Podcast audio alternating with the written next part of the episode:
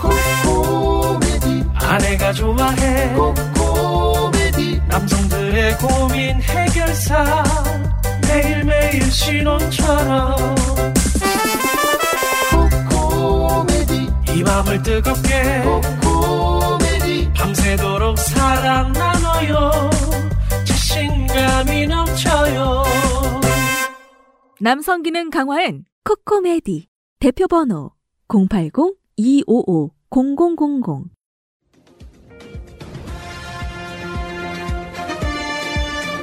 꼭 알아야 할 어제의 뉴스. 공수처의 1호 사건은 무엇이 될 것인가? 여당은 검찰 견제를 강조했고 출범 취지와 국민들의 기대를 고려할 때 저는 이 검찰권의 자의적인 행사, 검찰권의 잘못된 판단 등으로 인하여 국민이 피해를 입은 사건. 야당은 윤석열 검찰총장이 되지 않을까 경계했습니다. 검찰총장 흔들기가 있었고 이 과정에서 공수처 수사 1호 대상이 될 거다라는 이야기도 나왔습니다. 1호 사건에 대한 질의가 이어졌지만 김진욱 후보자는 원칙적 답변으로 대응했습니다. 어떤 정치적인 고려를 하거나 하지 않고 사실과 법에 입각해서 그냥 그렇게 하겠습니다. 민주당은 검찰의 기존 수사 관행에서 탈피해 줄 것을 주문했고 김 후보자는 공감을 나타냈습니다. 별건 수사라든가 먼지털이식 수사, 인권 침해 수사 이런 것은 없을 거라고 어, 기대해도 될까요? 네, 뭐 저희가 사실은 저, 제가 볼 때 검찰의 어떻게 보면 원죄라고 부를 수도 있을 것 같은데요. 국민의힘은 월성 원전 사건 등 정권을 향한 검찰의 수사를 공수처가 가져가 무마시키는 것 아니냐는 우려를 드러냈습니다. 공수처장으로서 이 사건을 이첩받아 간다든지 이런 없어 이런 없어야 되겠습니다. 수사할 충분한 명분이 있고 아, 누, 누가 봐도 어, 공수처가 수사하는 게 타당하겠다고 끄덕끄덕하는 사건을 저희가 가져와서 하겠습니다. 또 공수처 검사를 임명할 때 야당을 포함한 인사위원회의 만장일치를 요구했는데 김 후보자는 확답 대신 야당의 협조를 부탁했습니다. 세 차례 위장 전입이나 육아휴직 중 미국 연수에 대해선 사정을 설명하면서 공직 후보자로선 적절치 않았다고 사과했습니다.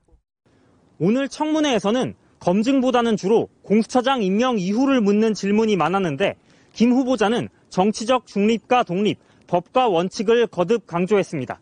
MBC 뉴스 배주환입니다. 지난 2014년 8월 서울 동부시립병원 검은 양복 차림의 국가정보원 정보요원이 CCTV에 포착됐습니다.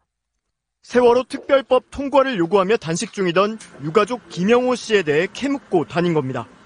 원장님이 어, 국정원 직원이 찾아와서 너에 대해 이렇게 물어봤다. 어, 꼬투리 잡히지 않게 처신하는 게 좋겠다.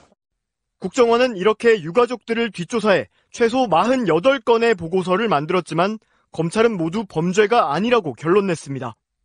미행이나 도청 같은 수단을 쓰지 않았고 이 정보를 퍼뜨리거나 유가족을 압박하는 등 악용하진 않았다는 이유입니다. 유가족에 대한 동향 보고서 작성 사실은 확인되었지만 현실적인 권리 침해는 확인되지 않았기에 관련 대법원 판례에 따라 혐의 없음 처분하였습니다. 국군 기무사령부가 유가족 사찰 문건을 600여 건이나 작성해 군사법원에서 실형을 받았는데도 이를 35차례 보고받은 청와대는 마찬가지로 모두 무혐의. 세월호 특별조사위가 공개한 기무사 문건에는 보고를 받은 김기춘 비서실장이 아주 만족한 듯 하다고까지 적혀 있지만 검찰은 박근혜 청와대 등 윗선이 사찰을 지시한 증거는 없다고 밝혔습니다. 또 우병우 당시 민정비서관과 황교안 법무장관이 해경 정장의 구속영장에서 과실치사 혐의를 빼라고 압박했다는 의혹 역시 처벌을 받지 않게 됐습니다. 법무장관과 청와대 핵심 비서관이 특정 사건의 영장 청구 과정까지 관여한 중대 혐의였지만 검찰은 서면 조사만 거쳐 단순한 의견 전달이었다고 결론 냈습니다. 이와 함께 검찰은 김기춘 당시 비서실장이 청와대를 감사하는 감사원에 외압을 넣은 의혹 역시 증거가 없다며 무혐의 종결했습니다. MBC 뉴스 곽동건입니다. 오늘뿐 아니라 사실 그 전에 했던 검찰 수사도 제대로 한 게 맞느냐 이런 지적이 나왔습니다. 맞습니다. 그동안 크게 세 번의 수사 결과 발표가 있었는데요. 예. 번번이 미흡했다는 평가가 잇따랐습니다. 2014년에 유병원 일가에 초점이 맞춰진 수사가 있었고 그 뒤에 어, 박근혜 전 대통령의 7시간에 대한 그 보고 누락 혹은 보고 조작의 어, 수사가 있었고 이런 식으로 파편화돼서 수사가 이뤄지다 보니 어, 이게 온전하게 진실을 밝힐 수 있는 수사였느냐라는 물음표가 계속 따랐습니다.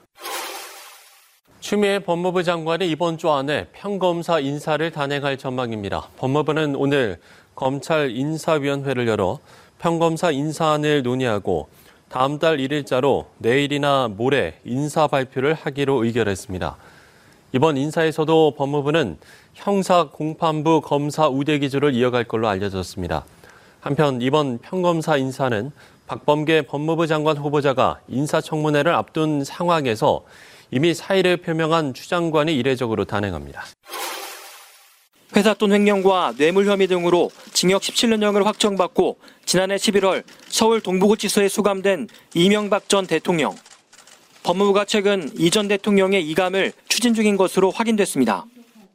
법무부 관계자는 통상 형이 확정되면 분리 심사 결과에 따라 구치소에서 교도소로 이송된다며 현재 코로나19 감염 위험과 수용 여건 등에 대해 내부 검토 중이라고 밝혔습니다.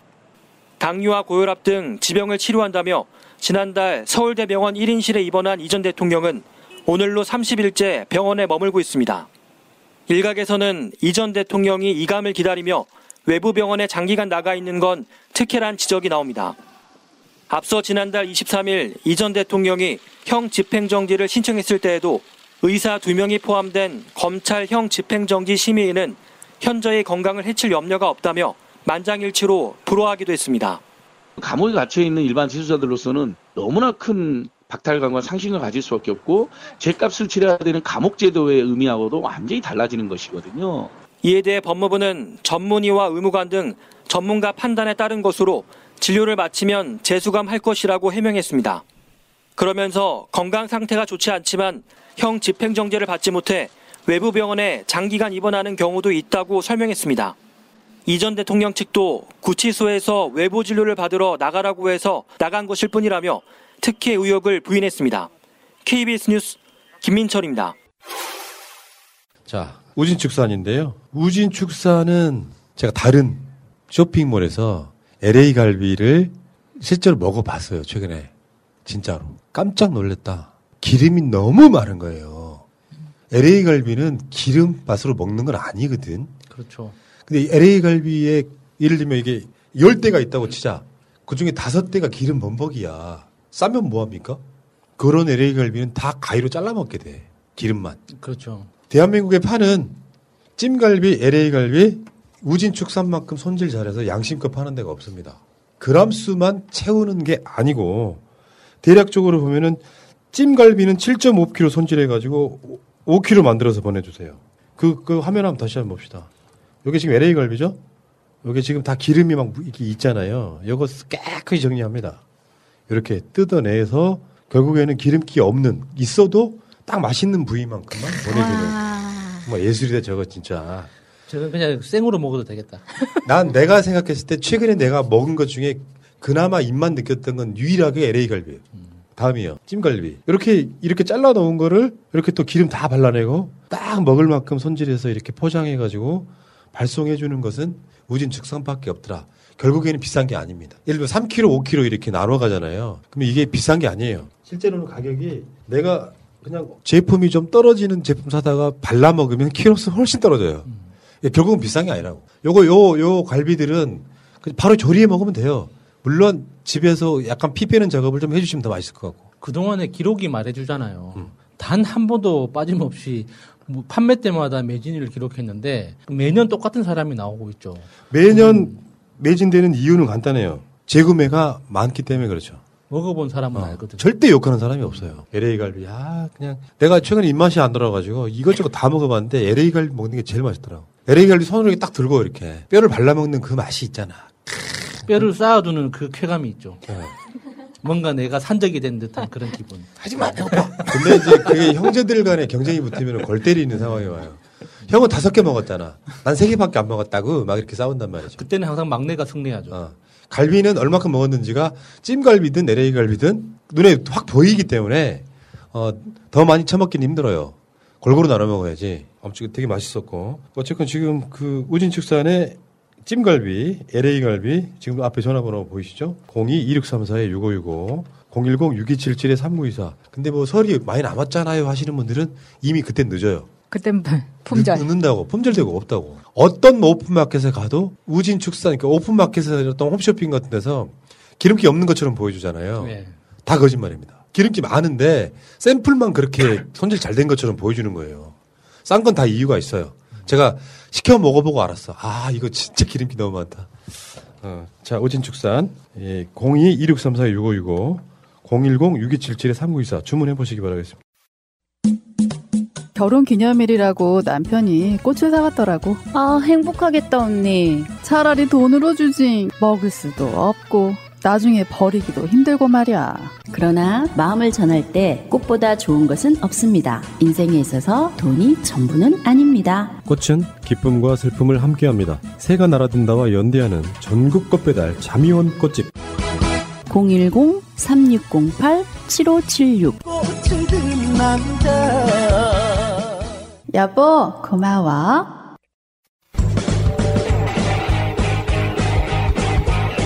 제도로서의 민주주의가 흔들리고 구타는 일은 이제 없습니다. 민주주의가 밥이고 밥이 민주주의가 되어야 합니다. 윤서인 지금 완전 친일 발언해가지고 지금 소송 나가게 생겼어요. 청원도 막 올라가고 있고 친일파 후손들이 저렇게 열심히 살 동안 독립운동가 후손들은 도대체 뭘 한 걸까? 사실 알고 보면 100년 전에도 소위 친일파들은 열심히 살았던 사람들이고 독립운동가들은 대충 살았던 사람들 아니었을까? 요 말에 분개한 국민이 우리나라 국민의 한 80% 된다 그래요. 20%는 뭐예요? 어, 20%는 친일파죠. 토착 외구죠. 근데 윤서인이 이번에는 좀 실수를 한 게, 그 윤서인 작가가 평소에 자기 채널에서, 그러니까 스스로 인정하거든요. 나는 그 윤서인 자신, 자기 자신이 친일 구구라고 스스로 이제 이야기를 하고 그 채널을 구독하는 사람들에 대해서 애칭을 붙이잖아요. 예시가 생각이 안 나는데, 그러니까 그 윤서인 채널의 그 청취자들을, 시청자들을 뭐라고 부르- 부르냐면 1799라고 불러요. 왜? 친일 구구. 1799, 1799. 그러네. 숫자 1799라고 그렇게 부르거든요. 7199는 안 돼 그러면? 아, 7199다. 어. 죄송합니다. 719. 그러니까 친일 친일 스스로를 친일구구라고 하고 그 시청자들도 자기들이 스스로 인정을 해요. 자기들이 7199라고.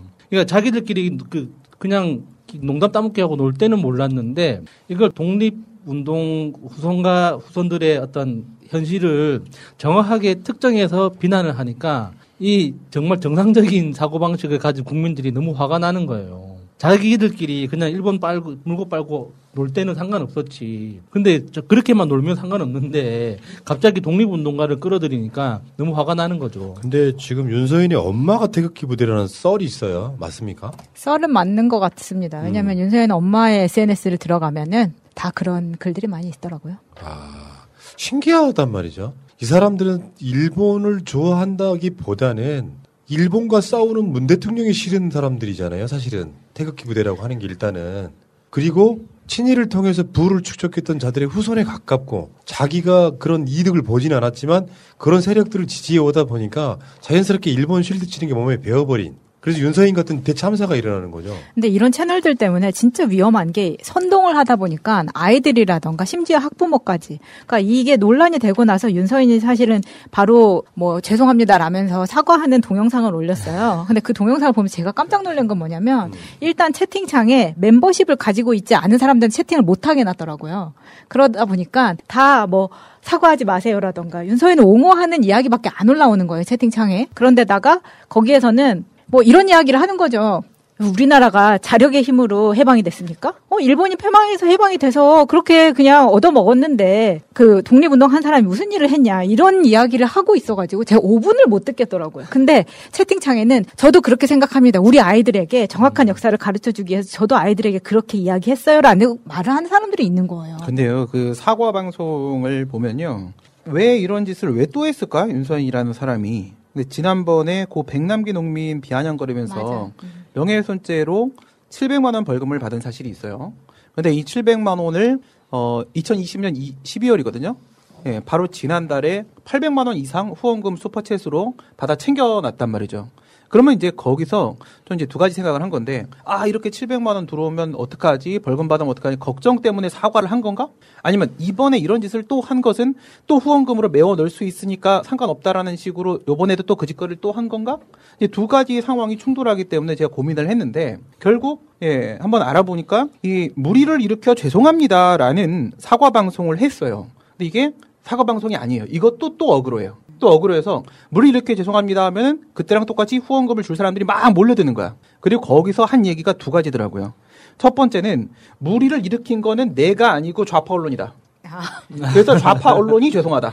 그리고 그런 얘기를 하면서 두 번째 어, 언론 좌파 언론들이 네티즌의 의견이랍시고 달아놓은 기사 내용들은 언론사가 직접 작성한 것이다. 지가 어, 댓글을 달고 기자가 댓글을 달고 지가 그걸 가지고 다시 또 기사를 쓰고 이 짓거리를 한 거고 윤서인 나쁜 놈이다 벌 받아야 된다라고 청와대 그 올라간 것도 그것도 역시 기자가 단 것이다. 기자가 만든 것이다. 따라서 이 모든 것은 걔네들의 장난이고 내가 뒤 무리를 일으킨 게 아니라 쟤들이 무리를 일으켰기 때문에 난 죄송한 게 없다가 내용이었어요. 미친놈이죠. 그러니까 윤서인이라고 하는 사람이 왜 유명해졌냐면 세월호 비하, 예, 가족들 비하. 백남기 선생 비하 같은. 근데 얘가 큰 게 조선일보 사이트예요. 디지털 조선에서 만화 그렸다고. 이 성향이 지금 국민의 짐 쪽, 조선일보 쪽이고 최근에는 진중권이 그 추천한 유튜브 중에 하나가 윤서인 유튜브였고요. 이렇게 다 연결이 돼 있단 말이에요. 근데 이런 식으로 계속 비슷한 건으로 고소를 당하면 이거는 나중에는 크게 되는 거 아니에요? 근데 이제 이게 벌금을 내는 거에 비해서 슈퍼챗이 들어오는 게 훨씬 더 많으니까 윤서인 입장에서는 장사가 되는 이슈예요. 그런데 우리가 걱정하지 않아도 되는 건 이 지금 2020년 코로나 시국을 지나면서 우리가 그동안 유명했던 그 보수 채널이라 보수 유튜버라고 하는 사람들 있죠. 그 채널이 지금 업황이 굉장히 힘들어지고 있습니다. 그러니까 유일하게 가로 세로 연구소를 제외하면 대부분 조회수가 구독자 대비 한 10분의 1, 20분의 1 정도밖에 안 나오고 있거든요. 그러니까 지금 장사가 안 되고 있어요. 아하. 그러니까 그 보수 유튜버, 유튜버들도 초기에는 내가 어, 기존 미디어에서 못 봤던 컨텐츠를 다뤄주니까 재밌어서 그 사람들을 보기는 했는데 그 컨텐츠가 새롭게 안 나오는 게 없잖아요. 말하는 것도 틀리거든요, 네. 나중에. 그러니까 새로- 새 똑같은 이야기를 1년 내내 주구장창 하니까 재미가 없는 거야. 그게 극렬하게 했던 때가 총선 전이었고요. 네. 총선 폭망하고 나서 사실 저쪽 유튜브가 상당히 많이 무너졌어요. 그나마 강용석 씨가 하는 그 채널은 새로운 이슈를 계속 발굴하잖아요. 자기들이 취재해가지고 제보도 받고 그러니까 그나마 그 시청자 수나 조회수를 유지하고 있는데 나머지 대표적으로 신의 한수 같은 거 있죠. 지금 보통 그 평균 조회수가 5만 6만 이렇게 나옵니다. 어, 그래요? 구독자가 100만이 넘는데. 야, 새날이나 뭐. 예, 그러니까. 장사가 될 리가 없잖아요. 어허. 그러니까 이게 이런 논란을 통해서 일시적으로 슈퍼챗이라도 받아야지 어. 그나마 이제 먹고. 살 수 있는 거죠. 자, 어제 광복회가 윤서인을 80억 고소하겠다. 이거 이렇게 해야 된다고 봅니다. 아. 네. 그러니까요. 아니 이런 문화가 정착이 돼야 돼요. 그래야 이런 소리를 못 하죠. 왜냐하면 어. 하나만 이 어, 예시 그래, 하나. 드릴게요. 예전에 윤서인이 이런 카툰을 써가지고 굉장히 네. 진짜 열받은 적이 있었는데 그 조두순 사건에 대해서 딸아 널 예전에 성폭행했던 조두순 아저씨 놀러 오셨다. 이걸 가지고 웹툰을 만들어서 올린 적이 있어요. 그러니까 이런 사람이기 때문에 이 사람은 어떤 뭐 좌우 편향을 떠나서 더 이상 펜을 들지 못하게 해야 된다라고 예. 생각합니다. 알겠습니다. 어쨌건 기억들 하세요. 윤서인 윤서인이 아니라 국민의 짐 조선일보 등과 연결돼 있다는 그것만 기억하시면 돼요. 이 사람들 성향이 그렇다. 일본에 대해서는 지나치게 관대하고 독립운동들에 대해서는 폄하하고 이렇게 몸에 배어 있는 작자들이다. 진짜로 내가 느끼는 게 이런 거예요. 토착 외구가 실존에 있어요. 그런 놈들이 많아요 대한민국에. 이런 놈들이 있는 한 어, 나치나 일본이나 사실 크게 다를 게 없지 않습니까? 대한민국 국민 스스로가 나서서 이렇게 독립운동을 폄훼하는 것은 처벌 받아야 된다고 생각해. 할수 있다면 경제적으로 다 털어버리고 징역도 살아야 된다고 생각해. 법만 있다면 가능한 거예요. 저번에 네가 그랬잖아. 너의 그 뽀얗고 매끈한 피부의 비결이 비타민 관리라고. 그래서 나도 피부 관리실에서 일주일에 한 번씩 비타민 관리 받는데 한 번 받는 비용이 3만 원이나 하고 아직 효과도 잘 모르겠어. 한 번 관리에 3만 원? 세상에. 3만 원이면 아침 저녁 하루 두 번으로 한 달 동안 비타민 관리를 받을 수 있는데 무슨 말이야. 내 비타민 관리는 10억 톤 열매 씨앗으로 만든 오일인데 비타민을 글쎄 사과의 800배나 뿜어내는 덕에 피부가 매일 새롭게 재생되는 느낌이랄까?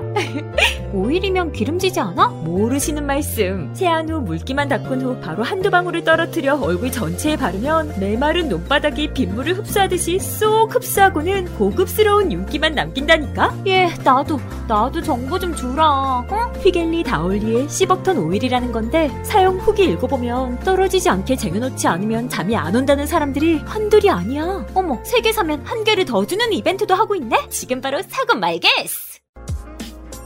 보험 손해보지 마시고 마이 보험 체크하세요. 비싼 보험료는 꼬박꼬박 내면서 나에게 꼭 필요한 보험인지 보상은 제대로 받을 수 있는지도 모르고 계신다면 마이 보험 체크와 무료 상담 해보세요. 30여 개 보험사의 상품들을 비교 분석해서 내는 보험료는 줄이고 받는 혜택은 높게 고객에게 가장 유리한 보험 가입, 보험 유지 방법을 알려드립니다. 정직한 보험 전문가들이 고객 편에서 꼼꼼하게 챙겨드리는 마이 보험 체크. 대표 전화 1800-7917.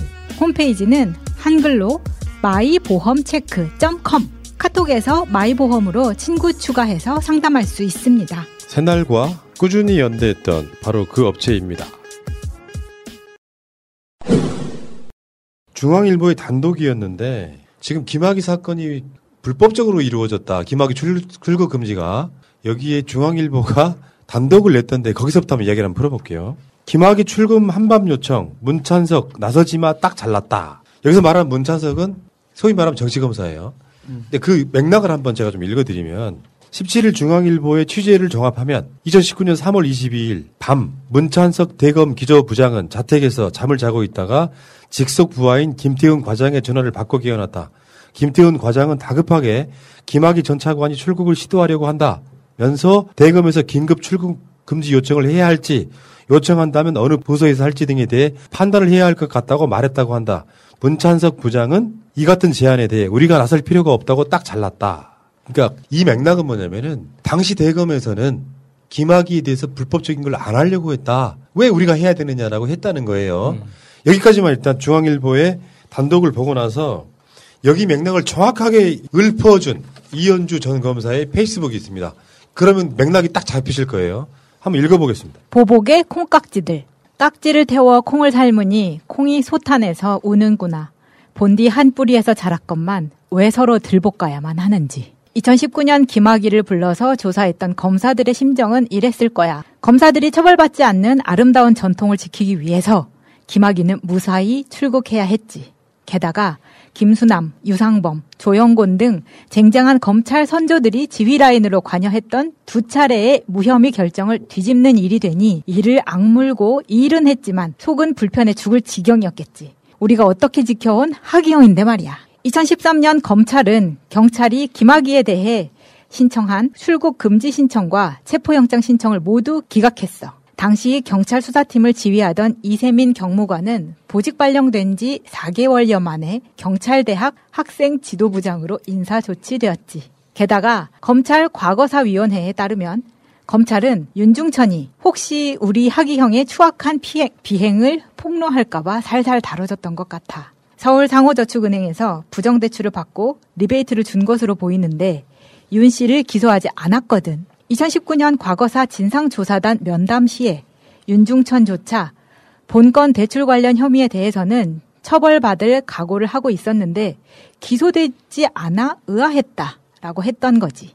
윤 씨의 해당 혐의를 들여보다 보자면 윤 씨는 서울 상호저축은행 전무 김모에게 2억 원 상당의 빌라를 제공하고 320억 원을 대출받았는데 동일인 한도 초과 대출에다가 담보의 가치 또한 현저히 낮다는 점이 문제가 되었지. 그런데 검찰은 김모 전무를 배임죄로 구속 기소했을 뿐이고 부정 대출에 대한 리베이트 제공과 관련한 윤 씨의 배임 증재죄는 봐준 거였어. 자, 그럼 여기서 검찰 선후배들이 어떻게 후한무치의 유전자를 공유하는지 보기로 해. 윤중천은 2013년 어느 경찰 고위 관계자가 뭐하러 그런 사진을 찍어서 남한테 피해를 주냐? 김학이 본인이 찍은 걸 아냐? 라고 묻자 같이 찍은 거다. 서로 찍어줬다. 라고 답했어. 그런데 김학의는 검찰의 두 차례 수사에서 성접대 동영상에 등장하는 남성이 자신이 아니고 윤 씨에 대해서도 알지 못하는 사람이며 별장에 같이 간 사실이 없다. 라는 입장을 고수했다고 해. 또한 2019년 4월 YTN이 고화질 원본 입수 김학의 얼굴 뚜렷 이라는 보도를 하자 5억 원의 손해배상 청구 소송을 제기하지. 여기서 이제 문찬석이 나와요. 아까 언급했던. 한편 하기형의 검찰 후배로서 당시 대검 기조부장이던 문찬석은 김학의가 인천국제공항에서 딱 붙들리자 대검이 출국 금지 요청에 반대한 적이 없다는 거짓말을 했어.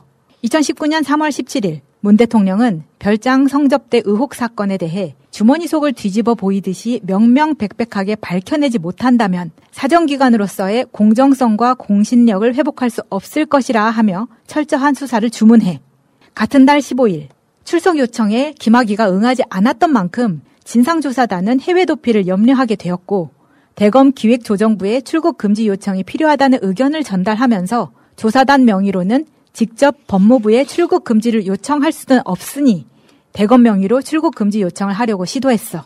그러나 대검은 앞선 두 차례 검찰 수사에서 무혐의 처분을 받은 상황에서 이를 뒤집을 만한 별다른 증거가 확보되지 않았으므로 현 단계에서 출국 금지를 요청할 필요가 없다면서 출국 금지 절차를 밟는 걸 반대해. 이것 봐. 문 대통령의 철저 수사 주문은 검찰에 씨알도 안 먹히는 거요. 이렇게 대검이 협조를 안 해주니 과거사 진상조사단의 이규원 검사는 같은 달 23일 김학의가 인천공항에 나타났을 때 한밤에 추격전을 벌이게 된 거라고. 그러나 하기영이 탈출 시도를 하다가 붙들리자 문찬석은 머쓱해져서 출국 금지 불요 의견을 표명한 적이 없다고 마치 혀끝이 두 개로 갈라진 뱀처럼 교활하게 거짓말을 하지. 사실 김학의에 대한 긴급 출국 금지 처분이 유효 적법 한가는 그 직후에도 문제 제기되었어. 대검 관계자는 한겨레 신문에 2019년 3월 24일 보도를 통해 진상조사단 검사들은 서울 동부지검 소속 검사로 겸직 발령돼 있어 서울 동부지검 검사 자격으로 긴급 출국 금지 조치를 요구할 수 있는 것으로 판단하고 있다라고 해명해 법무부가 피의자는 형사 입건된 피의자뿐 아니라 내사 사건의 피의자도 포함되는 개념이라며 김 전 차관의 출국 금지 조치에 법적인 문제는 없다. 라고 밝혔을 때 가만히 있었던 대검이라고. 그런데 이제사 문찬석은 갑툭튀하며 2019년 3월 기조부 검사들에게 이건 나중에 반드시 문제가 된다. 라며 그때를 위해 관련 기록을 철저히 해놓아라 라고 지시했다고 관광 대신에 도대체 이게 뭐냐고? 콩을 삶아버린 비운의 콩깍지들이 김학의 재수사와 출국 금지가 불가결했다고 보는 여론에 눌려 있었다가 이제서야 피해 보복을 실, 피해 보복을 실행하고 있는 거지. 진짜 검찰 양아치 새끼들이라는 느낌이 드는 게 이게 있잖아요. 김학의는 자신들의 선배잖아요. 어떻게든지 김학의 수사를 안 하려고 엄청 노력했단 말이야. 네. 뻔히 보이는 얼굴도 저 사람 얼굴이 누군지 몰라보겠다고 수사를 안 했던 놈들이야. 심지어는 이재용 닮았다고. 어. 이재용 나쁜 놈들 진짜.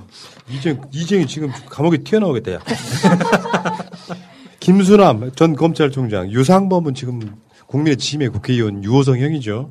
조영곤 이런 사람들이 무혐의 처분했던 사건을 그러니까 간단히 말하면 되게 쉽게 표현하면 김학의가 해외로 도피를 해주길 바랬던 놈들이에요.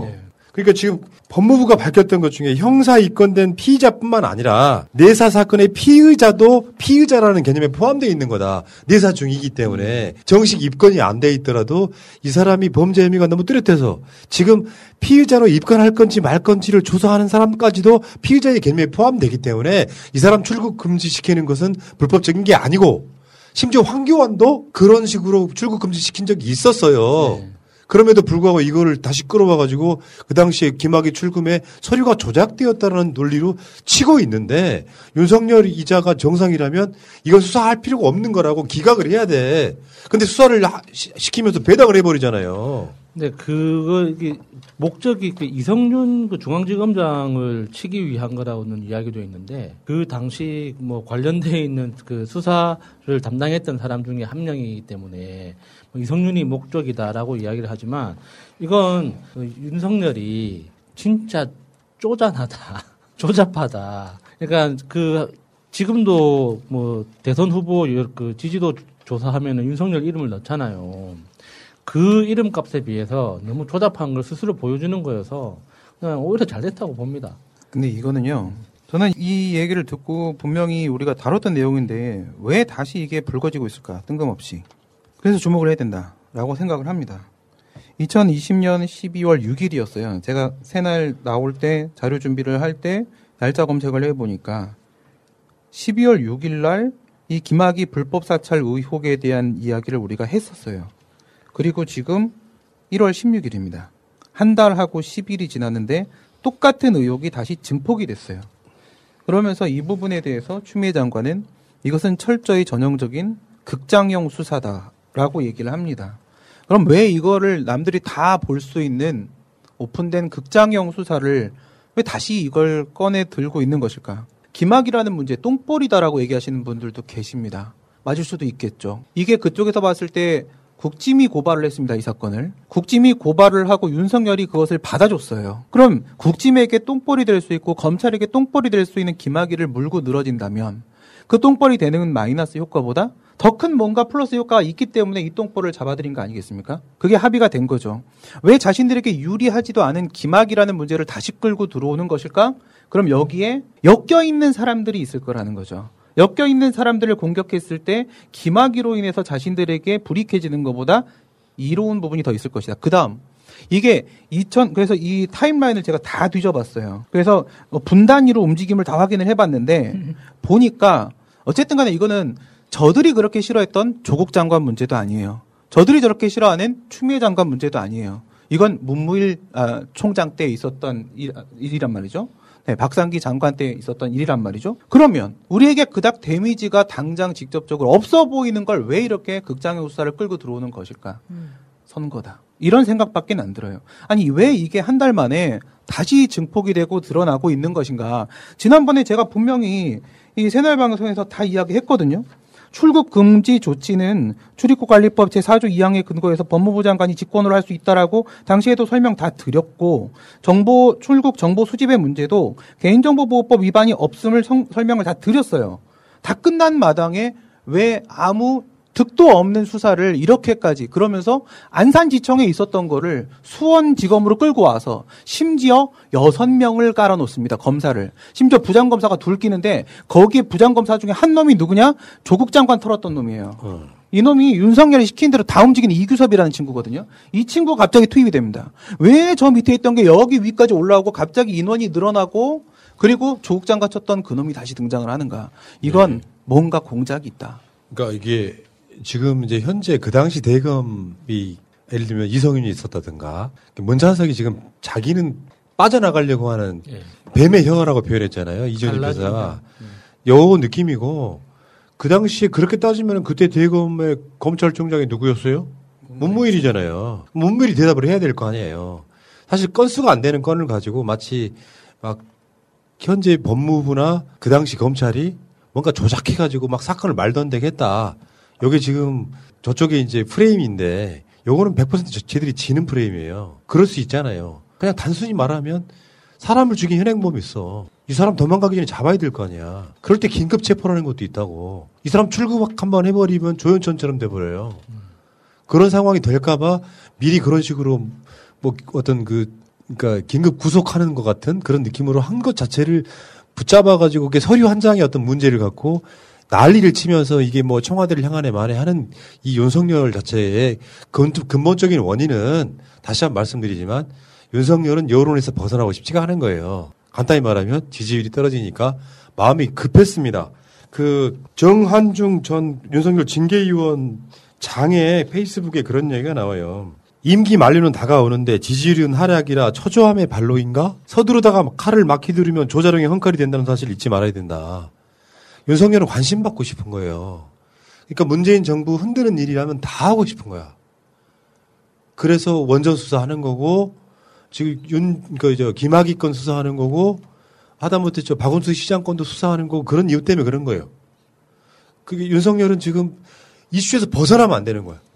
저는 정말 아무리 좋게 생각해도 윤석열의 편이라고 생각하고 윤석열이 어떻게 하면 잘 될 수 있을까를 고민을 해도 답이 없어요. 아, 지금 당장 검찰총장이기 때문에 그 직함 때문에 지금 보호받고 있는 것 뿐이지 그 직함이 사라지는 순간 무슨 꼴을 당할지 어떻게 합니까?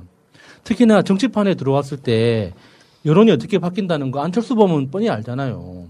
그렇게 사회적으로 신망받았던 사람도 정치판에 들어오면은 혹독한 검증 과정을 거치고 결국에는 바보 멍청이라는 게 밝혀지잖아요.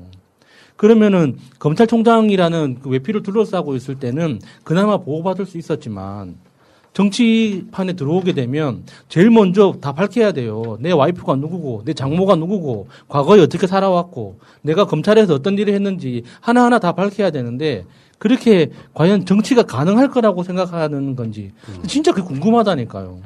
그러니까 지금 당장은 이해를 해요. 검찰총장이라는 이 외피를 두르고 있기 때문에 그걸로 내, 나를 보호할 수 있는 거라면 뭐든지 하겠다. 근데 이런 식으로 언론에서 다뤄주지 않으니까 언론에 드러나기 위해서 이런 식으로 무리한 수사를 계속 하나하나 추가하는 것 자체가 자기한테는 결국에 나중에 칼로 돌아올 텐데 어떻게 감당하려고 할지 모르겠습니다. 근데 지금 이거는 사실 실체가 중요한 게 아니라 전 철저히 그냥 정치 공작의 문제를 막아야 된다. 그러니까 어, 실체를 생각을 해보면요. 말씀하신 유호성 배우의 형 유상범 씨가 얘기했던 것이 어, 검찰이 요, 검찰 요청이 없으면 출국 금지 조치나 할 수가 없다라고 말을 했지만 이거는 법에 어, 검찰 요청은 필요 없다고 돼 있어요. 그렇기 때문에 아무 의미 없고 김학의 쪽의 변호인이 주장을 하는 것은 출국 금지는 피, 피의자만을 대상으로 할 수 있는데 당시에 김학의는 피의자가 아니었다라고 얘기하는데 피의자 아니어도 가능하거든요. 그래서 이것도 아무 의미가 없고 그 다음에 출국 금지를 시킨 게 이게 1분 차이거든요. 음. 찾아보니까 1분 차인데 그 출국 심사대에서 출국 금지를 시켜야 되는데 1분 차이로 저기 탑승구에 서 있었어요. 김학의가. 네. 그 탑승구에 서 있을 땐 출국 금지 시킬 수 없다. 이런 주장을 하는데 이것도 의미가 없어요. 그러니까 실체 문제에서는 쟤네들의 주장이 하나도 먹히는 게 없어요. 근데 왜 무조건 지는 게임을 얘네들은 시작을 했을까? 저는 이런 부분에 좀 고민이 되는 거고 그래서 요즘에 제 방송에도 그런 얘기를 하는데 추미애 장관이 예전에 그 계엄령 얘기를 해서 우리가 안전을 보장받았던 것처럼 유시민 작가를 보호했던 것처럼 우리가 이걸 막기 위한 여론을 빨리 만들어야 되지 않겠냐. 그러니까 본질은 뭐냐면은 그 당시 대검이 윤석열 아니 그 문무일의 대검이 출국 금지에 반대를 했고요. 출국을 방조했어요. 나가게끔 만드는. 근데 지금은 그 아까 말한 그 중앙일보 등의 예, 단독은 그런 거예요. 그 당시에 그 윤석열과 친한 척 검사들은 절차를 중요하게 생각했다. 에라 이게 개 양아치 같은 새끼들아. 뭐 김학이랑 가- 똑같은 짓을 했나 보지. 뭔가 뭐 그 동병상련을 느끼나 봐. 어? 아무튼 웃기는 새끼들이 내가 봤을 때 그런 것들이 주요 이슈가 되면은 검찰 개혁의 어떤 도구로 쓰일까봐 벌벌벌벌 떨면서 했던 놈들이 지금이 와서 그게 무슨 직인이 있었네 없었네 뭐, 사, 좀뭐 서류가 조작됐네 만에 하- 이러면서 그럼 김학이 도망가면 어떻게 하려고? 뭐 미친놈들이고 그건 넘어가셔도 될 것 같고요. 어쨌건 윤석열 씨가 마음이 급하긴 해요. 정치를 안 하고 싶어 이 사람은. 근데 지지율이 떨어지는 건 싫어요. 되게 이, 이상한 사이코패스 같아요. 내가 봤을 땐 그래. 윤석열이 지금 이렇게 수사를 해놓고 정치권 나온다고 하면 윤석열 지지율 더 떨어집니다. 왜 그럴 것 같아요? 네가 그러려고 지금 검찰총장으로서 공정하지 않은 수사했구나라는 소리 분명히 들을 거 아닙니까? 윤석열은 정치권에 나오는 건 겁먹고 있어서 함부로 결정을 못하지만 지지율 떨어지는 건 싫은 상태. 그러니까 이상하게 자기 새끼들 그 충동질 해가지고 이상한 수사를 하고 있는 거예요. 그러니까 검찰도 정신 차려야 되는 게 지금 민주당이 추진하고 있는 검찰 그 수사권 완전 박탈 있잖아요. 이 입법 스케줄 상에 따르면 어, 윤석열 총장이 퇴임하는 시기하고 검찰의 수사권이 완전히 박탈되는 그 시기하고 비슷합니다. 그러니까 이 지금 현재 어, 정치검찰이라고 부르는 그 특수부 출신의 그 윤석열 라인 있죠. 분명히 자기의 앞길이 어떻게 될 건가에 대해서 정말 심각하게 고민을 해봐야 돼요. 알겠습니다. 자, 어쨌건 윤석열 씨 너무 조급하게 생각하지 마시고요. 어차피 안 되시잖아요. 산수유 많이 드시면서. 예, 건강 챙기시고 예. 지금은 윤석열이 누가 봐도 공정한 검찰이라고 볼 수 없잖아요. 정말 희한한 캐릭터예요. 나 같으면 지금 나왔다. 그 이미 이제 사무실 차리고 대선 준비 들어가야지. 7월 달까지 기다리게 만들어 사람 독창 터지게 꼴 보기 싫어 죽겠네 진짜. 새가 날아든다는 여러분들의 하트를 먹고 삽니다. 잊지 않으셨죠? 하트를 꾹 눌러주세요. 오늘도 감사합니다. 자, 제 앞에는 지금 회장님 보스로 앉아 계시는 그 홍콩 삼합회 회장님 같은 우리 성명훈 작 유튜브계 스티브 잡부. 뭐의 스피 스티브 잡부요? 어, 자, 잡스라고 하려 그랬더니 욕 먹을 것 같아서 네, 유튜브계 스티브 잡부. 아무 데서나 막 뛰잖아. 아. 네, 송 작가입니다. 아 근데 진짜 뭐 회장님 포스가 나요 이제. 아, 곧 회장님이죠, 뭐. 30년 전의 영광을 다시 누리나요? 아, 그거 갖고는 안 되죠. 네. 네. 그거를 이제 초월해서 뛰어넘을 수 있는 지경에 갈 것이다. 라고 예상하고. 아. 나는 흐뭇해요. 하고 막 있습니다. 뭐랄까 얼굴에 개그림이 막 흐르는 게 난 너무 흐뭇해 죽겠어 진짜. 음, 제 기름은 아니고요. 아이, 저급한 녀석 같으니라고. 네. 아니야 지금 얼굴에 개그림이 흘러 막 옆에서 보니까 아우라가 장난 아니다 진짜. 야, 오 회장님 나 오늘 밥도 제대로 못 먹었어. 지금 개그 그렇게 돈을 열심히 버니까 돈 밥 먹을 시간이 없지 지금. 아, 이게 비즈니스 미팅이 바빠가지고 옷만 세 번 갈아입고. 뭐 하시는데요 근데? 어? 예? 뭐 하시는데? 아 이제 뭐 사업 확장을 위해서 어. 네. 많은 준비를 아, 사업. 확장이 뭐냐고 그러니까 한번 아, 우리. 방송 확대.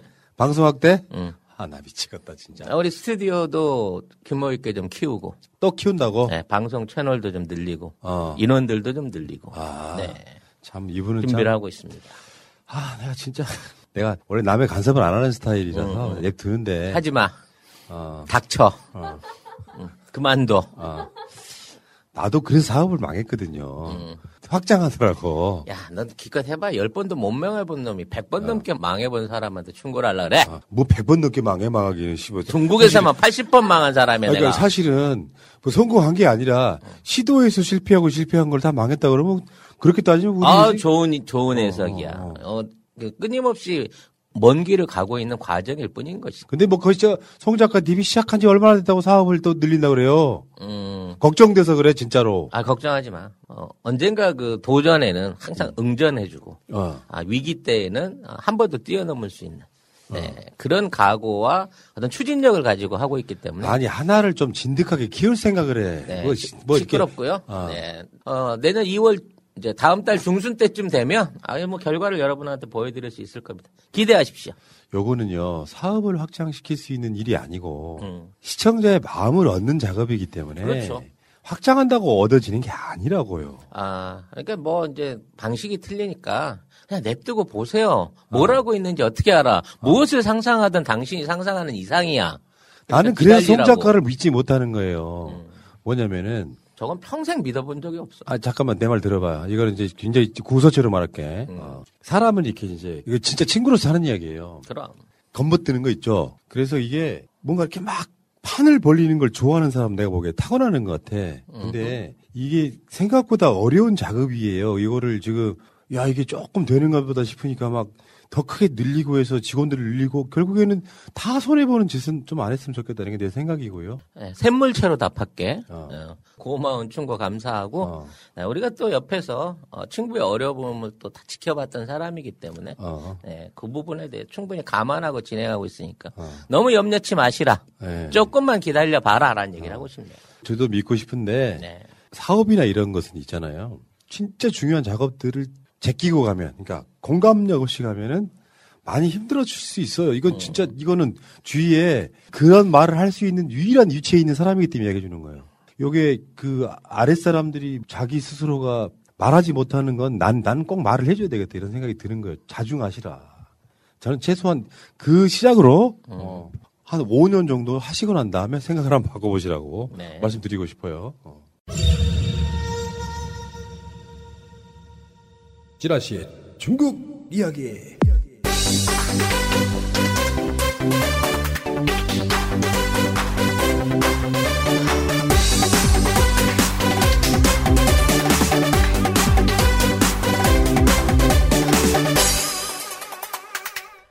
자, 송 작가의 중국 이야기 205회 방송 시작하겠습니다. 제 옆에는 회장님 포스가 나는 개기 이름 잘잘 음, 중국 부자 같이 보이는 회장님이고 싶어서 계열사를 겁나게 늘리고 있는 그렇지. 성명근 작가님 나와 계십니다. 네, 안녕하십니까. 예.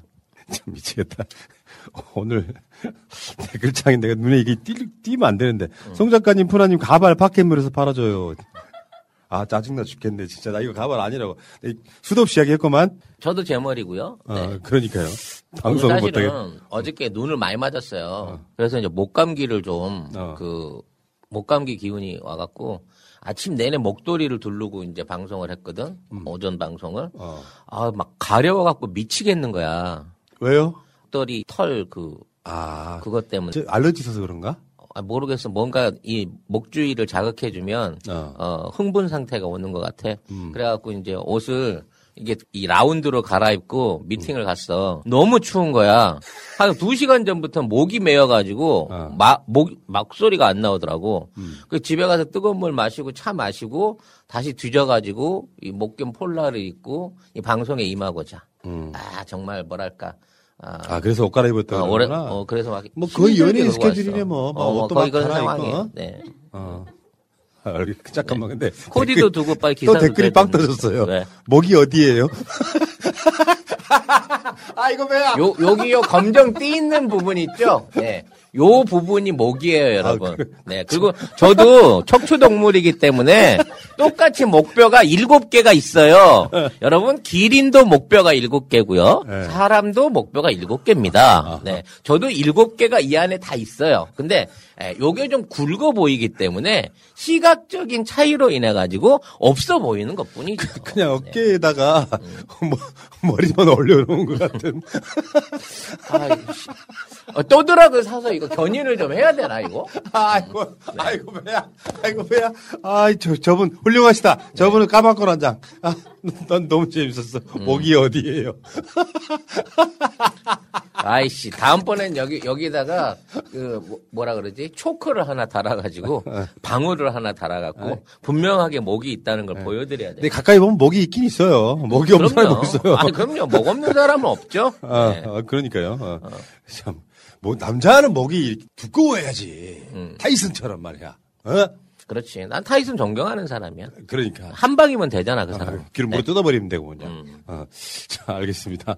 오늘 파켓몰 어, 재미로 하는 BPL이에요. 꼭안 사셔도 돼요. 음. 네. 그냥 그냥 재미로 하는 거예요. 그냥 관심만 가져주시면 관심만 돼요. 가져주시면 돼요. 진짜. 네. 나이 파켓몰 PPL을 보고 파켓몰 가입하고 싶다면 우리 성공한 거야. 그렇지. 어. 파켓몰에 도대체 뭐가 있길래 여기가 작물 전문 사이트인가? 아, 그렇지, 그렇지. 네. 오늘의 파켓몰 PPL 또 제가 골라봤습니다. 셰퍼의 음식물 냉장 처리기 음. 12만 9천 원짜리가 7만 8천 5백 원인데 예전에 그 우리 그 지하에서 처음 하던 녹음실이 있잖아요. 음. 그 기억 나시죠? 그렇죠. 관악 라디오 그, 그 빌려갖고. 아, 계속 구체적인 이야기 하지 마. 그래? 근데 거기 갔더니 내가 그때 충격적인 장면을 봤어. 거기서 자기들끼리 음식물을 먹고 남은 음식물 쓰레기 있잖아. 음. 요거를 냉장고 냉동실에 넣어놓더라고. 냄새 나니까. 그래서 그걸 얼린 다음에 나중에 음식물 쓰레기 버릴 때 그걸 꺼내갖고 버리더라고. 굉장히 그 이해가 안 되는 일인 것 같아요. 예. 음식물이 남을 수가 있다는 거가 일단 이해가 안 되고, 어? 그 다음에 굳이 음식물 쓰레기를 얼려서까지 보관해서 버리는 게 그 무슨 의미가 있나라고 나는 네. 생각을 했거든. 주둥이만 잘 묶으면 된다고 생각을 했단 네. 말이에요. 근데 이제 저도 살아보니까, 집에 살아보니까, 예전에는 아, 그, 아무 때나 음식물 쓰레기를 버려도 됐거든. 아. 근데 요새는 그 배출 날짜들이 동네마다 다 틀려요. 보통 이틀에서 3일 정도를 집안에 두고 있어야 되더라고. 근데 이 음식물 쓰레기도 냄새가 있는 게 있고 없는 게 있고 그런데 냄새가 나는 쓰레기가 집안에 있으면 사실 안에서 몰라도 나갔다 들어왔을 때 집안 전체에 냄새가 배 있는 게 있더라는 거야. 근데 이걸 함부로 내놓게 되면 또 주변 사람들한테 이웃한테 피해를 주게 되는 거거든. 그래서 요새는 사실 이제 밀폐 용기 같은 또는 음식물 보관에 대한 부분에 그 신경을 많이 쓰기는 하는데 야 이거를 냉장에서 보관하는 시스템을 에, 상품으로 제한할 거라고 난 생각을 못. 나도 처음 봐서 그런데 예를 들어서 그걸 알지요. 보통 가정집에서 이제 냉동실에다가 음식물 쓰레기를 보관하는 경우를 많이 봤어. 네.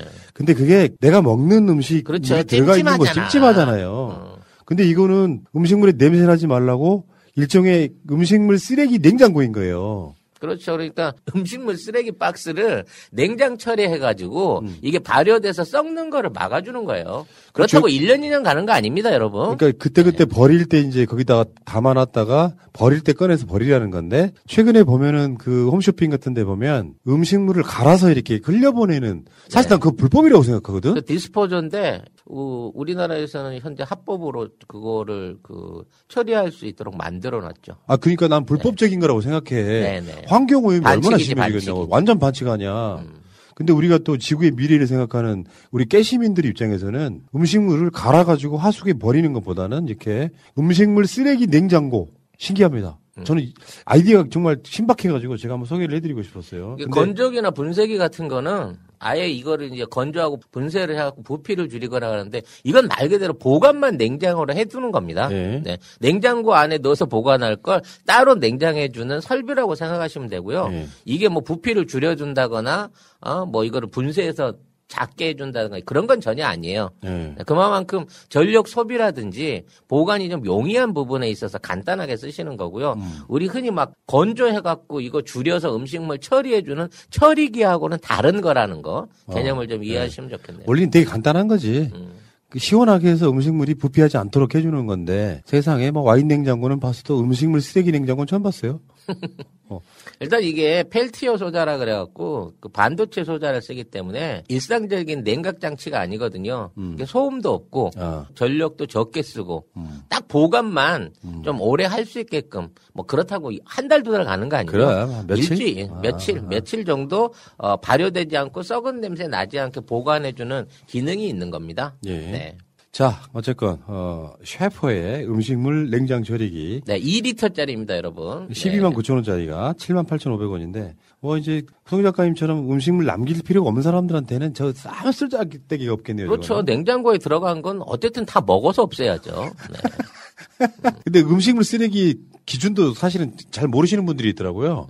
내가 LA 갈비를 먹고 남은 뼈다귀 음식물 쓰레기 아니에요. 그렇죠. 음식물 쓰레기는 그 기준이 뭐냐면은 내가 이 음식을 남겨서 다른 짐승이 먹을 수 있느냐 없느냐로 기준을 하고 있거든요.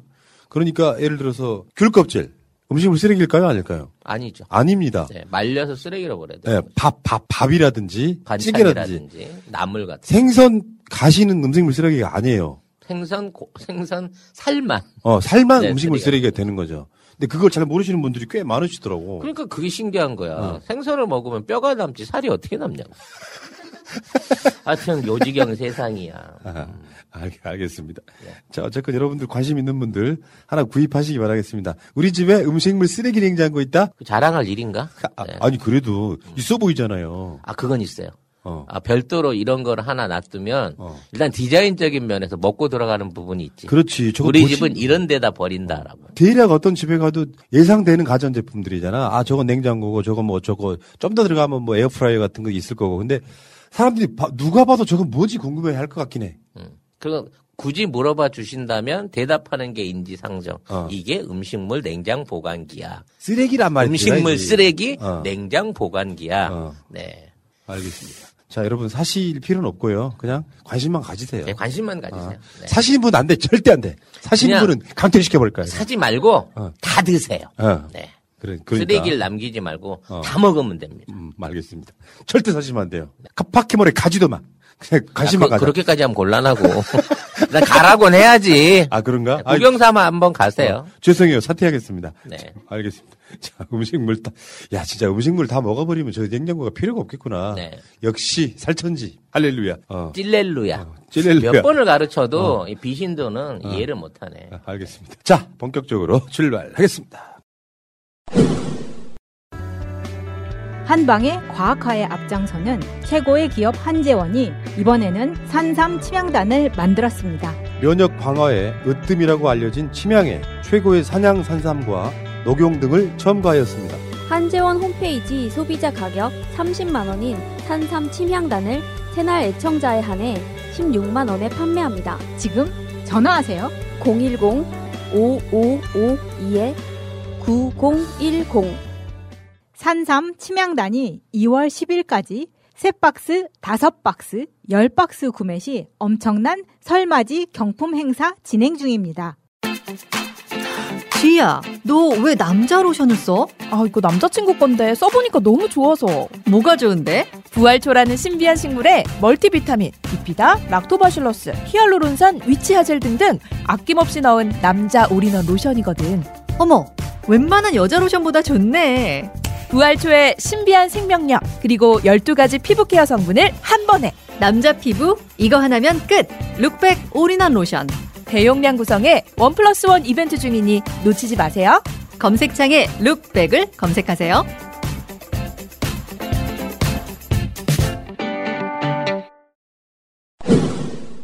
자, 오늘은 대한민국 조선산업 2편. 요거를 요즘에 부르는 말이더만. 음. K조선이라고 하더라고. 좋은 표현이네. K방역도 있지만 K조선이라고 하더라고. 조선업은 이제 진짜 경쟁력 없는 상태. 맞습니다. 그리고 대한민국 100% 먹을 수 있는 시장이고요. 음. 이걸 통해 가지고 늘 말씀드리지만 지금의 한 100조 원도 안 되는 시장을 음. 10배 이상으로 키울 수 있는 시장이다.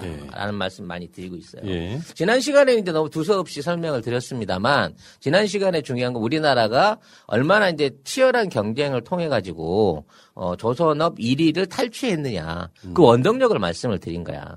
일단 가장 기본적인 건 우리가 꾸준하게 투자해왔다는 부분. 그리고 어 대형 투자를 통해 갖고 단가와 경쟁력을 높일 수 있는 단가는 낮추고 경쟁력을 높일 수 있는 콤비나트 대단히 조선 단지를 과감하게 투자해서 만들었다는 거. 그리고 포항제철을 비롯한 주변에 있는 뭐 엔진 엔진을 하는 뭐 엔진 공장이라든지 여러 가지 사업체들이 이잘 연결돼 갖고 말 그대로 기간 산업으로서 국가 전체에 있는 산업들에 영향을 줄 수 있는 산업으로서 어 그거를 키워왔다는 부분 그리고 이제 제일 중요한 건그 준비에 딱 맞춰서 정말 시기적으로 어 친환경 연료에 대한 어 소요가 불어나면서 그러한 변화를 만들어냈다는 거죠. 그러니까 이 모든 게 노력도 했고 운도 잘 맞았고 그리고 우리가 그만한 기술이 있어서 지금은 사실상 누구도 따라올 수 없는 독보적인 일이라. 라는 부분이 지난 시간에 포인트였다고 하면 오늘의 포인트는 부국강병이죠. 조선으로 얼마나 많은 영향력을 미치느냐. 조선업만의 문제가 그렇죠. 아니다. 아. 조선업 기술의 발전이 얼마나 많은 산업 분야와 새로운 경제 분야를 발전시키고 있느냐라는 부분을 봐야 된다는 거예요. 예. 근데 우리가 지난 시간까지만 해도 작년 말에 엄청난 수주를 해서 뒤집었다 요 이야기였잖아요. 네네. 근데 새해가 된 지 얼마나 됐다고 새해 들었어도 막 어마어마하게 수주를 하고 있더만. 지금 대한민국이 지구상에 거의 유일하게 돌아가는 공장이에요. 어. 그리고 제 그나마 쓸만한 물건을 만들어낼 수 있는 유일한 공장인 거고 음. 앞으로 그거를 어, 더더욱 이제 확인시켜 나갈 과정인 건데 음. 에, 우리가 대한민국이 만드는 것들 중에 에, 양적으로 보나 품질적으로 보나 따라올 수 없는 1위가 조선업이다라는 점을 놓고 음. 우리 조선업의 강점을 다시 한번 분석해 보는 시간을 가지려고 합니다. 아하. 자, 이제 한국의 주력 분야로 LNG 운반선, 그러니까 LNG 자체를 운반할 수 있는 LNG 유조선 같은 거죠. LNG를 담아 예. 움직이는 거. 그 다음에 LNG를 연료로 추진하는 LNG 추진선이 두 가지 부분 안에서 세계 1위이고 사실상 독점 상태. 90%를 넘어서서 100% 독점 사업으로 가고 있어요. 아직까지는 더 과점이겠지. 그렇죠. 어. 그뭐 다른 데서 중국이나 여- 일본은 아예 시도도 못 하고 있고 예. 중국은 이제 어떻게든 이거를 어, 따라와 보려고 하고 있지만 아직까지 성공적인 시험 배를 만들어내지 못하고 있습니다. 음. 근데 우리나라의 선박 제조 기술이 워낙 뛰어나요. 일단 기본적으로. 음. 이런 이제 LNG 운반선 같은 경우에는 어 뭐 모든 배들이 마찬가지입니다만 지구상을 돌아다니는 화물선에는 일종의 이제 제한적인 스펙의 한계가 있습니다. 이게 400에 60이에요. 460? 네. 그게 뭐예요? 무슨 뜻이에요? 길이 400m에 폭 60m. 아, 그럼 더 이상 길게 못 만든다고? 못 만 아니 만들잘 안 된다는 거지. 아, 위험한가? 아니 지구상에는 운행을 하기 위해서 반드시 거쳐야 돼. 그 두 군데 관문이 있어. 이게 수에즈 운하와 파나마 운하예요. 음. 어허. 근데 파나마 운하에 비해 수에즈 운하가 더 작아. 어허. 근데 이 하나의 배가 아, 담글 수 있는 도크가 사이즈가 딱 400에 60m. 아, 그렇구나. 그래서 이 이상의 배를 만들지 않는 거야. 그 만들어 버리면 아프리카를 돌아가야 되니까. 아. 그래서 이게 이제 화물선이 가지는 한계인 거죠. 어허. 이 한계를 극복해 갖고 얼마나 이 공간 안에 큰 배를 만들 수 있느냐가 기술력의 차이인 거야. 아, 그, 그 안에서. 그렇지. 어차피 도크 안에 400에 60m가 넘으면 못 들어가니까 음. 400에 60이라고 하는 우리로 말하면 건평 건평이 음. 대지가 400에 60밖에 없는 건데 여기다 건평을 얼마나 올릴 수 있느냐가 이 해운업에서는 굉장히 중요한 기술이라는 거죠. 용적률이 중요해지는구나. 그렇지. 이제. 아. 우리나라가 만들고 있는 배의 최대 크기가 얼마까지 나왔느냐? 어. 399.60. 딱 이거네. 40cm. 어, 조금 덜 만들었다. 40cm 남기고. 이 정도. 그렇지. 어, 어. 왜냐면 문은 닫아야 되니까. 어. 수문은 닫아야 되니까. 어. 그리고 폭으로는 61m까지 만들어요. 이게 아니 그럼 60m 넘어서 걸리는 거 아니냐? 배가 이렇게 뜨잖아요. 홀수선이 위로 뜨니까 그 홀수선 위로 뜨는 건 안 걸려. 그러니까 거기를 넘어갈 때까지 1m까지 늘려가지고 399.6m에 61m짜리를 만드는 거예요. 이렇게 만들면 최대로 2만 4천 개까지 컨테이너를 실을 수가 있어요. 2만 4천 개. 예. 컨테이너 2만 4천 개는 어마어마한 양이에요. 그리고 아직 실제적으로 2만 4천 개를 풀로 채워본 예가 없어. 최고로 많이 채워서 이제 기록이 1만 9천 개에서 2만 개까지 가는 건데 이 1만 9천 개만 실어도요. 이 컨테이너를 바로 쌓으면 달에 닿아요. 뭐 어디 어디에 단다고? 달에 닿는다고. 아, 그 높이가 그 높이가. 오, 오. 이걸 길이로 쭉 깔잖아. 그러면 대구 부, 아니 서울 부산을 두 번 이상을 왕복을 할 거리인 거야. 그 정도 양이라고. 그 정도 양인 거야. 그렇구나. 그거를 한 배에다 싣고 가는 거야. 음. 그래서 그걸 조향을 해갖고 400에 60짜리 도크에 집어넣을 수 있는 게 우리나라 기술인 거야. 아, 그럼 다른 나라 못 만드는 거예요? 아니 그만큼 자신 있게 못 만든다는 거지. 아, 그러니까 채울 수 있는 모든 걸 꽉 채워서 그렇지. 만드는구나. 완전 풀 캐파로 그냥 오히려 그 어, 대지 면적보다 건축을 더 올리는 게 우리나라 배인 거예요. 음. 이게 되려면 안정성부터 조향성부터 이 모든 게 다 받쳐줘야 됩니다. 그러네. 넘어가도 안 되고. 그렇지. 그리고 이게 이제 흔들려 버리면 안 되는 거야. 근데 일본이 만든 배들 최근에 미국 가다가 뒤집어졌어. 컨테이너선이 바다 위에서 바람 불어갖고 엎어지면서 그나마 한 8천, 9천 개 싣고 가던 것 중에 한 절반을 바다에다 던져버린 거예요. 근데 우리는 1만 9천 개를 싣고 수에즈 운하를 통과하는 음, 자, 통과하는데 성공했다는 거지. 우리나라가 만든 대단한데? 어 마어마한 기술이에요. 어. 그래서 이걸로 해갖고 이게 이걸로 이제 LN 이거를 만들 수 있는 기술에다가 음. LNG 추진 기술을 이제 보탠 거잖아. 그러니까 오늘은 기술 국뽕이에요, 여러분. 아, 그러네. 어? 이 이거를 보태 가지고 생산을 한다고 하니까 음. LNG 추진 엔진으로 만든 이걸로 만들었어도 그만큼 더 많이 실으니까 음. 한국에다 만들어야 된다라고 하는 요구가 계속 들어오는 거예요. 어허. 근데 우리는 이제 계속해서 이거를 한계치로 해봤기 때문에 음. 이제 2만 4천까지 해봤기 때문에 요걸 어떻게 더 늘릴까? 음. 400에서 400m에 60m 가지고 이 연구를 계속해서 진행을 하고 있는 거예요. 아. 이게 이게 배의 안전성이 유지가 안 되면 도저히 불가능한 작업인데 우리가 그걸 하고 있는 거예요. 일단 궁금증이요. 그러면은 400에 60 이거는 화물선 이야기고 네. 혹시 항공모함 같은 경우는 어떻게 돼요? 항공모함은 무제한대로 만들 수 있죠. 거기는 수이지우나 이런 데 안 지나가면 되는 거 안? 지나가는 거니까. 아. 근데 화물선인 경우에는 이게 예, 유럽이나 이런 데 가기 위해서는 필수적인 스펙이 돼버려요. 그러네, 그러네. 그러니까 너무 많이 기- 크게 만들어가 만들었다고 하더라도 수에즈호나 통과 안 하고 이렇게 아프리카 한 바퀴 돌아버리면 연료비에 맞아 죽는 거야. 그러네. 그러니까 더 이상은 안 만들어. 그럴 필요가 없겠구나. 예, 그럼 같은 면적 안에 많은 거를 쌓는 게 중요하다는 거죠. 400m면은 축구장이 4개거든요. 네. 대략 그 4개의 길이에 오, 그 그거를 40cm 간격으로 들어가 갖고 이게 산을 넘어가는 거예요. 산을. 나는 도크와 진짜 도크를 열고 가면서. 나는 지금도 가끔씩 궁금하고 이렇게 그런 게 쇳덩어리가 하늘을 나는 거 비행기하고 그렇게 큰 배가 물에 뜨는 거. 나 이게 지금도 신기해요.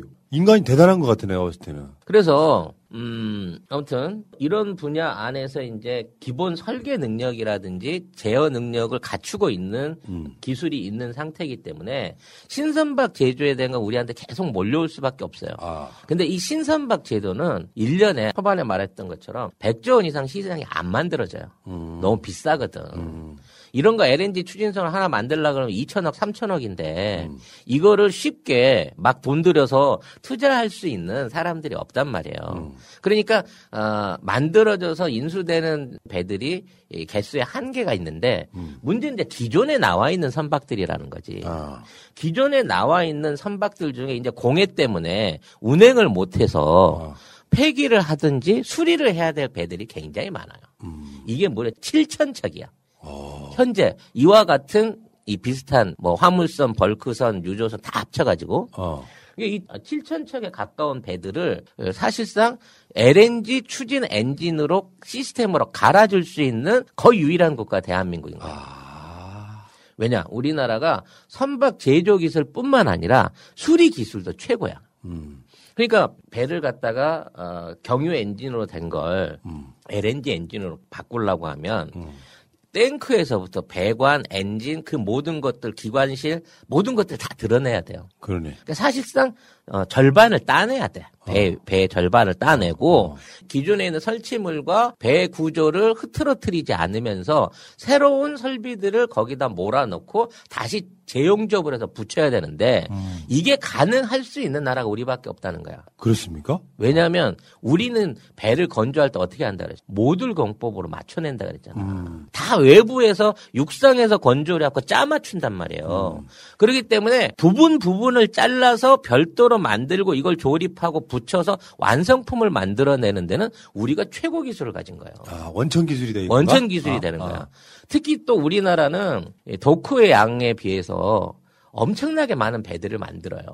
이게 어떻게 가능하면 육상 건조를 하기 때문에 가능한 거예요. 음. 아, 그렇구나. 아까 말한 것처럼 네. 짜, 짜서 맞추기 때문에. 짜, 짜서 육상에서 맞춰가지고 음. 나중에 이거를 나중에 이제 물을 집어넣어갖고 그러니까 반 드라이식 그러니까 마른 자리에 있던 데다가 배를 만든 다음에 물기를 끌어와가지고 물에다 띄워가지고 끌고 나가는 기술이 있고 음. 또 예를 들어 이제 분해를 해서 옮기다 보면 엔진이나 뭐 이런 큰 부속품이 있을 수 있잖아요. 그럼 이것들을 옮겨갖고 들어서 옮길 수 있는 수송 능력이 필요해. 음. 근데 이 크레인으로 들어 옮기는 거는 만 톤 이상을 들기가 무리란 말이야. 그래서 우리나라는 어, 전 세계에서 유일하게 4만 톤까지 들어서 옮길 수 있는 일종의 캐터필러 이송 장치를 운행을 해요.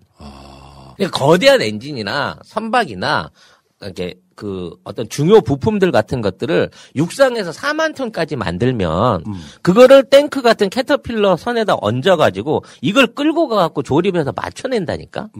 이게 가능하기 때문에 기존에 있는 신규 이게 그 오래된 선박들을 고칠 수 있는 능력이 한국에만 있고 한국 이걸 입증하니까 이걸 워낙 잘하니까 전부 다 이쪽으로 수요가 몰려오는 거예요. 그러네. 그냥 배만 잘 만드는 게 아니라 튜닝하는 것도 엄청 잘하는구만. 그렇죠. 어.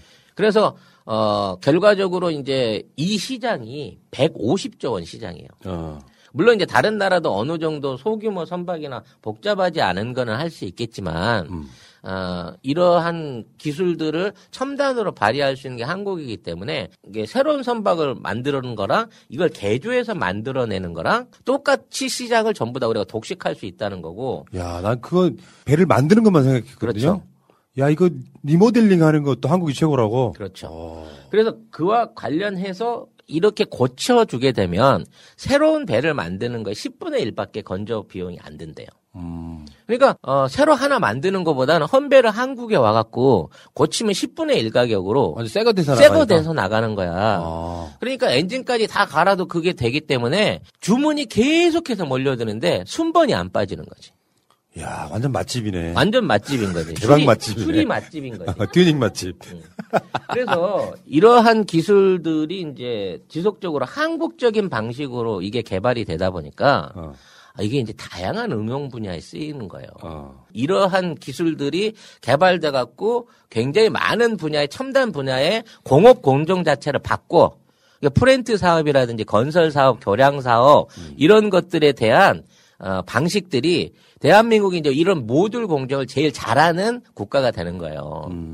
그래서 어 우리가 모르지만 지금 우리나라의 최고의 앞으로 자랑이 될 산업 분야 한 군데서도 이 조선 산업 기술이 크게 성공한 예가 있습니다. 뭔데요? 그게 KFX예요. KFX? 네. 어이? 우리 차세대 전투기 전투기요? 예, 전투기를 만드는데 초창기 때 전투 개발을 할 때 미국 놈들이 워낙에 기술 이전을 꺼렸어. 잘 안 해줘. 근데 이제 스텔스 형상이라든지 뭐 여러 가지를 생각했을 때 어떻게 만들어내야 되고 굉장히 많은 시뮬레이션이 필요하고 기술자가 필요했거든요. 그 당시에 이 외형 기술을 어, 설계하는 데 참여했던 사람들이 우리나라의 선박 설계 엔지니어들입니다. 그러니까 배도 그렇고 뭐 비행기도 그렇고 이 유체를 날아가야 되는 긴, 그 기능성이나 형상에 대한 저항력은 똑같잖아요. 그래서 그러한 목적에 입각한 그 비행기를 설계해 내는데 조선업계 기술자들이 많이 들어갔어요. 왜냐면 이 KFX 한참 하고 있을 때 에, 설계 개발하고 때 조선 산업이 불황이었거든. 그래서 그 인력들이 일종의 왜냐면 동네도 가까워. 어, 카이가 저 김해 그쪽에 있으니까. 그러니까 그쪽에 가갖고 실제적으로 설계에 관련된 작업들을 엄청 많이 지원해줬어요. 자, 물이나 공기나 저항 같다. 이렇게 되다 보니까 이 KFX를 만드는 공정 자체가 조선업처럼 돼버린 거예요. 아. 그래서 우리나라 KFX는요, 지금 조립 시제기를 만들고 있는데, 시제기 때부터 전 세계 깜짝 놀래고 있어요. 시제기를 만들어서 동체를 만드는데, 동체를 만들고 조립하고, 이걸 움직이는 그, 이 생산을 하는 이 모든 거를 전부 자동화해서 만든 거예요. 그러니까 비행기를 한 대 만들면 사람들이 일일이 다 비행기에 달라붙어 갖고 뭐 외형을 씌우고 그거를 드릴링으로 구멍을 내고 볼트를 조이고 이런 걸 하거든. 근데 우리는 그거를 기계가 잡아 갖고 작업을 해 갖고 그 지깅대로 이걸 만들어요. 그러니까 우리나라 KFX는 전 세계 제 전투기 공장에 없는 동체를 만들 때 동체를 연결하기 위한 부위에 드릴링을 하는데 이거를 제어 수치화된 컴퓨터가 하는 거야. 기계가 이거를 구멍을 뚫어 가지고 그거를 그 연결할 부위를 맞춘다는 거야. 그러니까 앞꼬리 만들고 중간 꼬리 만드는데 이걸 연결하는데 구멍을 뚫어야 되잖아. 그러면 사람이 뚫다 보면 이걸 굉장히 정밀하게 잘 뚫어야 이게 오차가 없어지는 거란 말이죠. 그러니까 이게 굉장히 어려운 기술인 건데 이거를 기계가 알아서 뚫어서 나중에 기계가 이걸 잡아서 붙이는 거예요. 그래서 드릴까지 박아줘. 그렇게 하기 때문에 다른 나라에서는 전투기 한 대가 동체가 완성돼도 조립시키는데 보통 2주 이상이 걸려요. 3일이면 된다. 우리나라. 이 기술 자체를 유일하게 KFX에서 처음 접목을 시켰는데 이게 결국은 조선 조립 기술이 그리로 옮겨갔다는 거지. 큰 걸 조립하다가 이거 보면 그게 장난감이겠네. 그럼 뭐 정밀도나 이런 것들은 완전히 뭐 말할 나위도 없지. 막 400m짜리도 맞히는데 따로 만들어 몇 가지고. 되지도 않는 거. 그렇지. 근데 그거 자체를 맞히는 과정에도 사람이 실수할까 봐 기계가 잡아서 기계가 뚫어 가지고 붙여 보면 한 치의 오차도 없이 딱 맞아 떨어질 수 있는 조립 공정을 하고 있는 게 우리 KFX라면. 야, 잘하면 금방 한국에 지금 로봇 태권V 나오겠다 이제. 아 만들려고 하면 금방 만들 것 같아. 아까 댓글창에 또 빵 터졌어 내가. 자, 자 어쨌든 조선 기술이 이렇게 이런 식으로 KFX 같은 데로 이제 파생 효과가 있다. 그렇죠. 아. 그러니까 건설, 플랜트, 뭐 공장, 석유화학 여기에 따른 정비 보수 이런데 이 지금 조선 그 우리나라 조선 기술이 응용하고 있는 기술들이 계속해서 쓰이고 있다는 겁니다. 그래서 음. 이게 플랜트 사업, 뭐 해상 플랜트를 비롯한 뭐 어? 여러 가지 해외 플랜트 사업들을 하는데 옛날에는 부품을 다 지고 가서 현장에서 조립했었단 말이야. 지금은 한국에서 조립을 해가지고 어 그냥 트럭에 싣고 가요. 엄청나게 큰 물건을. 그래서 이 빠지선 갖다 대놓고 거기다가 얹어가지고 물 집어넣어서 띄워가지고 배로 끌고 가. 그 현지에서 조립하고 딱 맞추면 딱 맞아 떨어진다니까. 이런 방식으로 건설이나 플랜트도 완벽하게 발, 바뀌어가고 있다는 거죠. 근데 딱 보면 이런 이야기 들어보면은 한국인의 우수성 대단하죠. 그렇죠. 왜냐면 이걸 처음 시도한 거거든. 그러니까 뭔가 우리가 모르는 사이에 뭔가 어마어마하게 발전해 있는 느낌이에요. 네. 근데 이제 저는 이런 이야기 하나 드리고 싶어요. 이게 뭐 문재인 대통령의 업적이냐? 당연히 아니지. 뭐 근데 이제 저희는 이렇게 봐. K라고 하는 코리아라고 하는 K 방역이라든지 하는 이 브랜드가 사실 다른 산업 전반에 미치는 영향이 훨씬 커져서 서로 엄청 경쟁하던 어떤 조선업 같은 것도 특정 시점이 되면은 한국계 최고라고 이렇게 몰리게 되는 건 분명히 국가 브랜드 이미지라는 게 있는 거예요. 처음에 삼성이 반도체를 할 때 SK가 규모를 키우니까 서로 망한다고 난리였잖아. 근데 나중에는 어떻게 됐어? 둘이서 세계 1, 2위를 다 먹어버린 거야. 전 세계 70% 메모리 반도체를 장악해버린 거라고. 순위 올라가는 거 보면 진짜 재밌더라 이거 이거. 어마어마한 시너지 효과를 내고 있다는 거죠. 우리 산업 분야들이 지금 다 그래요. 그러니까 내부적으로 이거 뭐 서로 경쟁해서 서로 제살 깎아먹기다 그러는데 나중에 가보면 그 경쟁력을 가지고 세계를 잡아먹어 버리지 우리끼리 망하지 않는 수준으로 가고 있다는 거예요. 문 대통령이 신년사에서도 조선업 이야기를 했어요. 굉장히 뿌듯하더라고. 우리가 이렇게 방송으로 이야기를 했는데 그 다음 주에 신년사에 조선업 이야기가 쫙 나와. 들으셨네. 아 이렇게 관심 받고 있어. 바쁘신 분이야. 네. 안 들으셔도 되니까 국정에 나란 일을 하십시오. 어. 그래서 이제 이런 방식으로 가서 어, 진행을 하고 있기 때문에 에, 한국 배가 우수하고 빠르고 싸고 그러니까 같은 가격으로 만들어도 이런 노하우들 때문에 공정 기간을 확 줄이고 로스를 줄이기 때문에 훨씬 많은 마진을 올릴 수가 있는 거예요. 그렇겠네. 그, 그 기간 차이가 인건비 차이가 또 나고요. 그럼 아니 2년에 만들어 달라는데 1년 6개월 만에 만들어 야 빨리 잔금 치르고 갖고 가 하는 나는 한국이고 2년에 만들어 준다고 3년 반까지 못 만들어 주고 있는 게 중국인 거야. 아, 그 차이. 이 차이는 어마어마한 차이인 거예요, 양쪽에서. 그래서 이제 이런 부분 안에서도 훌륭합니다만 또 한국 배를 선호하는 또 하나의 이유가 있어. 예. 이건 뭐냐면 조종 기술이에요, 조종 기술. 그러니까 음, 우리나라가 이제 만드는 배들은 선원이 쉽게 말해 10명 쓸 걸 5명만 쓰면 될 정도로 이게 자동화가 엄청 잘 돼 있는 거야. 이 관리 관제 시스템이 엄청나게 잘 돼 있는 거야. 노동의 적인데. 노동의 적인 것도 있겠지만. 어. 이게 이제 우리가 흔히 얘기하는 자동차 같은 거하고 배 같은 거는 음. 규모가 틀리잖아. 그러니까 어디서 뭐가 문제가 일어나는지 몰라. 음. 그 세심한 디테일을 다 맞춰서 중앙에서 컨트롤 관리할 수 있는 기술을 우리가 제공하고 있는 데다가 음. 제일 중요한 거는 한국 배들의 특징인 건데 에, GPS를 원래 배들은 써요. 왜냐면 자기 위치를 자기 위치를 음. 그렇죠. 어. 어, 송출신을 하기 위해서 GPS를 쓰지만 결국은 이 GPS 신호가 자기가 가는 항로를 조정하는 어, 어떤 결정적인 그 지침이 된단 말이야. 근데 우- 우리나라가 만드는 배들은 이 5G 기술을 활용해 갖고 내비게이터를 달 수가 있어요. 그러니까 지금 국내 연안을 달리고 있는 배들은 이 국산 내비게이션 시스템을 활용해 갖고 자동 운행이 돼 쉽게 말하면. 지가 알아서 가. 근데 이거를 GPS 신호를 받는 게 아니라 기지국 신호를 받아요. 해양 기지국 신호. 그러니까 휴대폰이 터지면 모든 배들이 자동 운행이 가능할 수 있는 내비게이 시스템이 있다는 거죠. 이거를 서비스로 옵션으로 다 달아줘. 오. 연안 다니는 배들 많이 그렇지. 있잖아요. 어. 그러니까 연안 다니는 배들 같은 경우에는 조정이 굉장히 미세하거든요. 음. 그걸 그걸 하기 위해서 굉장히 많은 사람들이 신호를 보면서 레이더를 보면서 이걸 해야 되는데 얘네는 통신 장비를 통해 갖고 이런 것들을 자동화해서 어 지도라든지 뭐뭐 어떤 방해물 뭐 금지 금지 구역 또는 뭐 이렇게 높낮이가 낮은데 이런 데를 다 피해서 갈 수 있는 자동 운행 시스템을 제공하는데 이거는 현재 5G 기술을 활용할 수 있는 지역에서만 할 수 있는 옵션을 달아서 내보내고 있어. 아, 지금은 완성, 완벽하지는 않더라도 지금. 이게 전파 어. 없는 데는 못 쓰는 건데 어. 이 옵션을 달아주면 음. 특히나 우리나라 들어온 배들이 엄청 복잡해요. 음.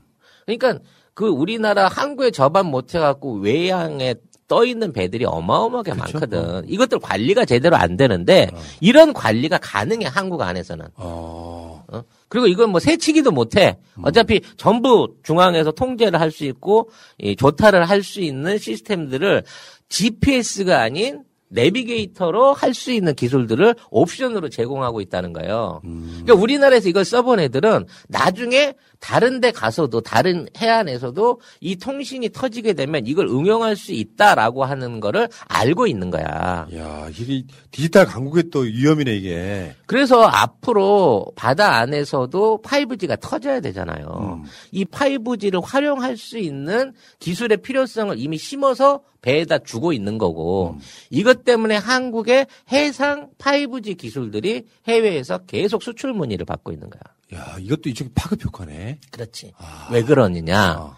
우리나라 해양 5G는 다른 나라 해양 5G하고 어 쉽게 말해서 어 4배의 효과가 있어요. 이게 boundary를 coverage라 그러는데 이 coverage 할 수 있는 게 4배 이상 커. 이게 다른 지역 같은 경우에는 기지국과 기지국이 서 있잖아. 이게 뭐예요? 아니 그게 순간적으로 안테나를 세우다가 아 잘못된 손가락을 세웠어요. 자 이렇게 기지국을 부표 같은 걸로 하고 바다에 세웠다고 칩시다. 그러면 얘네 두 신호가 둘 다 중첩돼야 돼. 음, 그렇지. 그러니까 이게 반지름 안에 하나씩 세워야 돼. 그렇지. 근데 우리나라는 원지름에 하나씩만 세워도 이게 연결되는 이 해양 GPS 기술을 개발했어요. 아. 그러니까 이게 반지름에서 원지름으로 넓어지잖아. 이걸 입체로 확대해 보면 커버리지가 4배로 늘어나는 거야. 그러네. 그러니까 이 기술을 어, 만들었기 때문에 앞으로 어 가까운 해안이라든지 항구라든지 이런 데 안에서는 이런 장비들이 필수적으로 필요하거든. 이게 우선 여기에 옵션으로 달려 들어가면서 음. 지금 이러한 해양 내비게이터 기술들이 세계 항구들에서 우리도 좀 씁시다라고 하는 요구를 계속해서 받고 있다는 거예요. 이것도 노다지네. 황금어장이네. 여기에 황금어장이 되려면 어. 6G가 터져야지. 아. 6G가 터지면 지금의 기지국이 하나도 필요 없이 위성만으로 방금 얘기한 모든 서비스를 받을 시간차 없이 시간차 없이 아. 그리고 어디 기지국 필요 없이 아. 그냥 배하고 위성하고 어, 이걸 컨트롤하는 이 시스템하고 하나로 융합될 수 있는 거지. 음. 이렇게 되면 배 자체에 뭐, 뭐 안개가 껴서 뭐 시가 시계가 안 좋아서 이런 이런 사고가 일어날 수가 없는 거야. 아, 그러네. 어. 어쨌 모든 신호에 맞춰서 GPS나 디지털화돼 있는 해수로를 따라서 안전하게끔 배가 스스로 유도하고 충돌을 방지할 수 있는 시스템이 있을 정도까지 지금 진행을 하고 있습니다. 그러니까요. GPS는 그냥 위치를 표시해 주는 것 뿐이지 다른 배랑 부딪히지 말라고 하는 장치가 아니잖아요.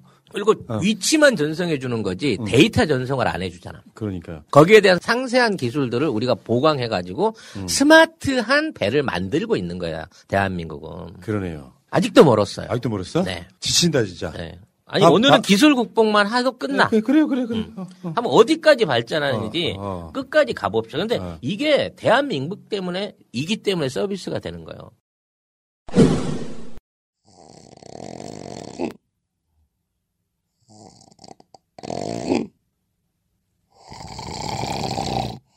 혹시 이렇게 입을 벌리고 코를 골거나 숨도 멈춰지나요? 그런데 왜 방치할까요? 치료비도 비싼데 효과도 믿을 수 없다고요. 그렇지만 코골이가 만성 피로와 집중력, 기억력, 심장 질환, 치매, 돌연사의 원인이란 걸 모르시나요?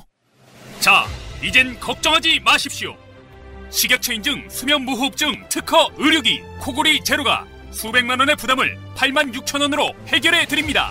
경증부터 중증 무호흡, 양압기 환자까지 만 13세 이상이라면 평생 건강한 수면을 보장합니다. 10년 생명 연장의 꿈.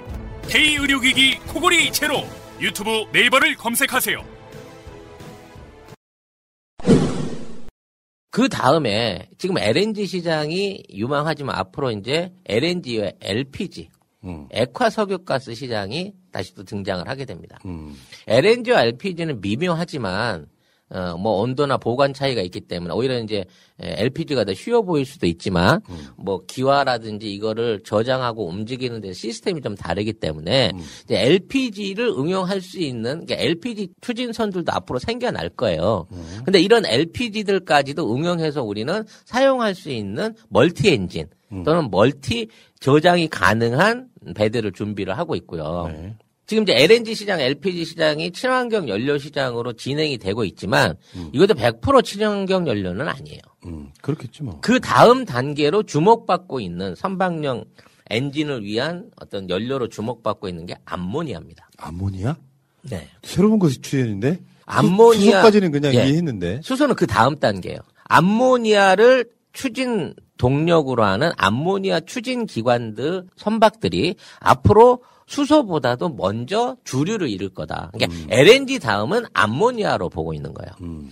그러니까 이 암모니아로 추진할 수 있는 엔진을 만들기 위해서는 디젤 엔진이랑 뭐 크게 차이는 없지만 기본적으로 암모니아를 관리하고 운영할 수 있는 기술들이 필요합니다. 이러한 암모니아 추진 엔진을 만들고 있는 어, 회사하고 엔진은 지금 우리나라가 지금 쓰고 있는 LNG 엔진 만드는 회사랑 똑같아요. 음. 라이센스는 아직 우리나라가 단독으로 만들지 못했지만 어허. 우리나라에 들어와 있는 라이센스 엔진 회사에서 이걸 개발했는데 음. 이걸 개발해서 배에다가 넣어갖고 음. 암모니아를 연료를 하고 배를 돌리겠다라고 하는 선사의 예, 허가. 그러니까 이게 실용적으로 운영될 수 있는 배다라고 있는 이걸 허가를 받아낸 게 우리나라 배들밖에 예. 없어요.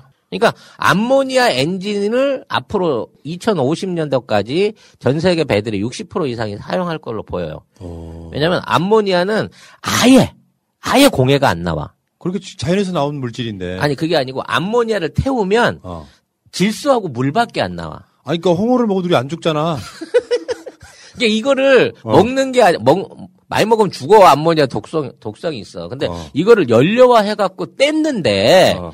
가스로 해갖고 이걸 뗐는데 아예 일산화탄소, 이산화탄소가 안 나온단 훌륭한데? 말이야. 완전 무공해인 거야. 어, 이것도 미래 에너지에 해당되는 거예요. 그렇죠. 그럼? 미래 어. 에너지예요. 그리고 어. 이거는 수소보다 만들기가 훨씬 쉽고요. 어. 수소는 영하 250도 이상을 얼려야 되는데 이거는 영하 3, 40도 수준만 보존하면 되거든요. 아. 그렇기 때문에 이 암모니아가 앞으로 차세대 연료로 그러니까 이런 선박 같은 대형 차들의 연료로 쓰일 거라 그래갖고 이게 사업으로 진행 되고 있는데 이거를 최초로 상용화하고 그 모델을 만들어낸 나라가 우리나라 또 한국이야. 또 우리나라밖에 없어.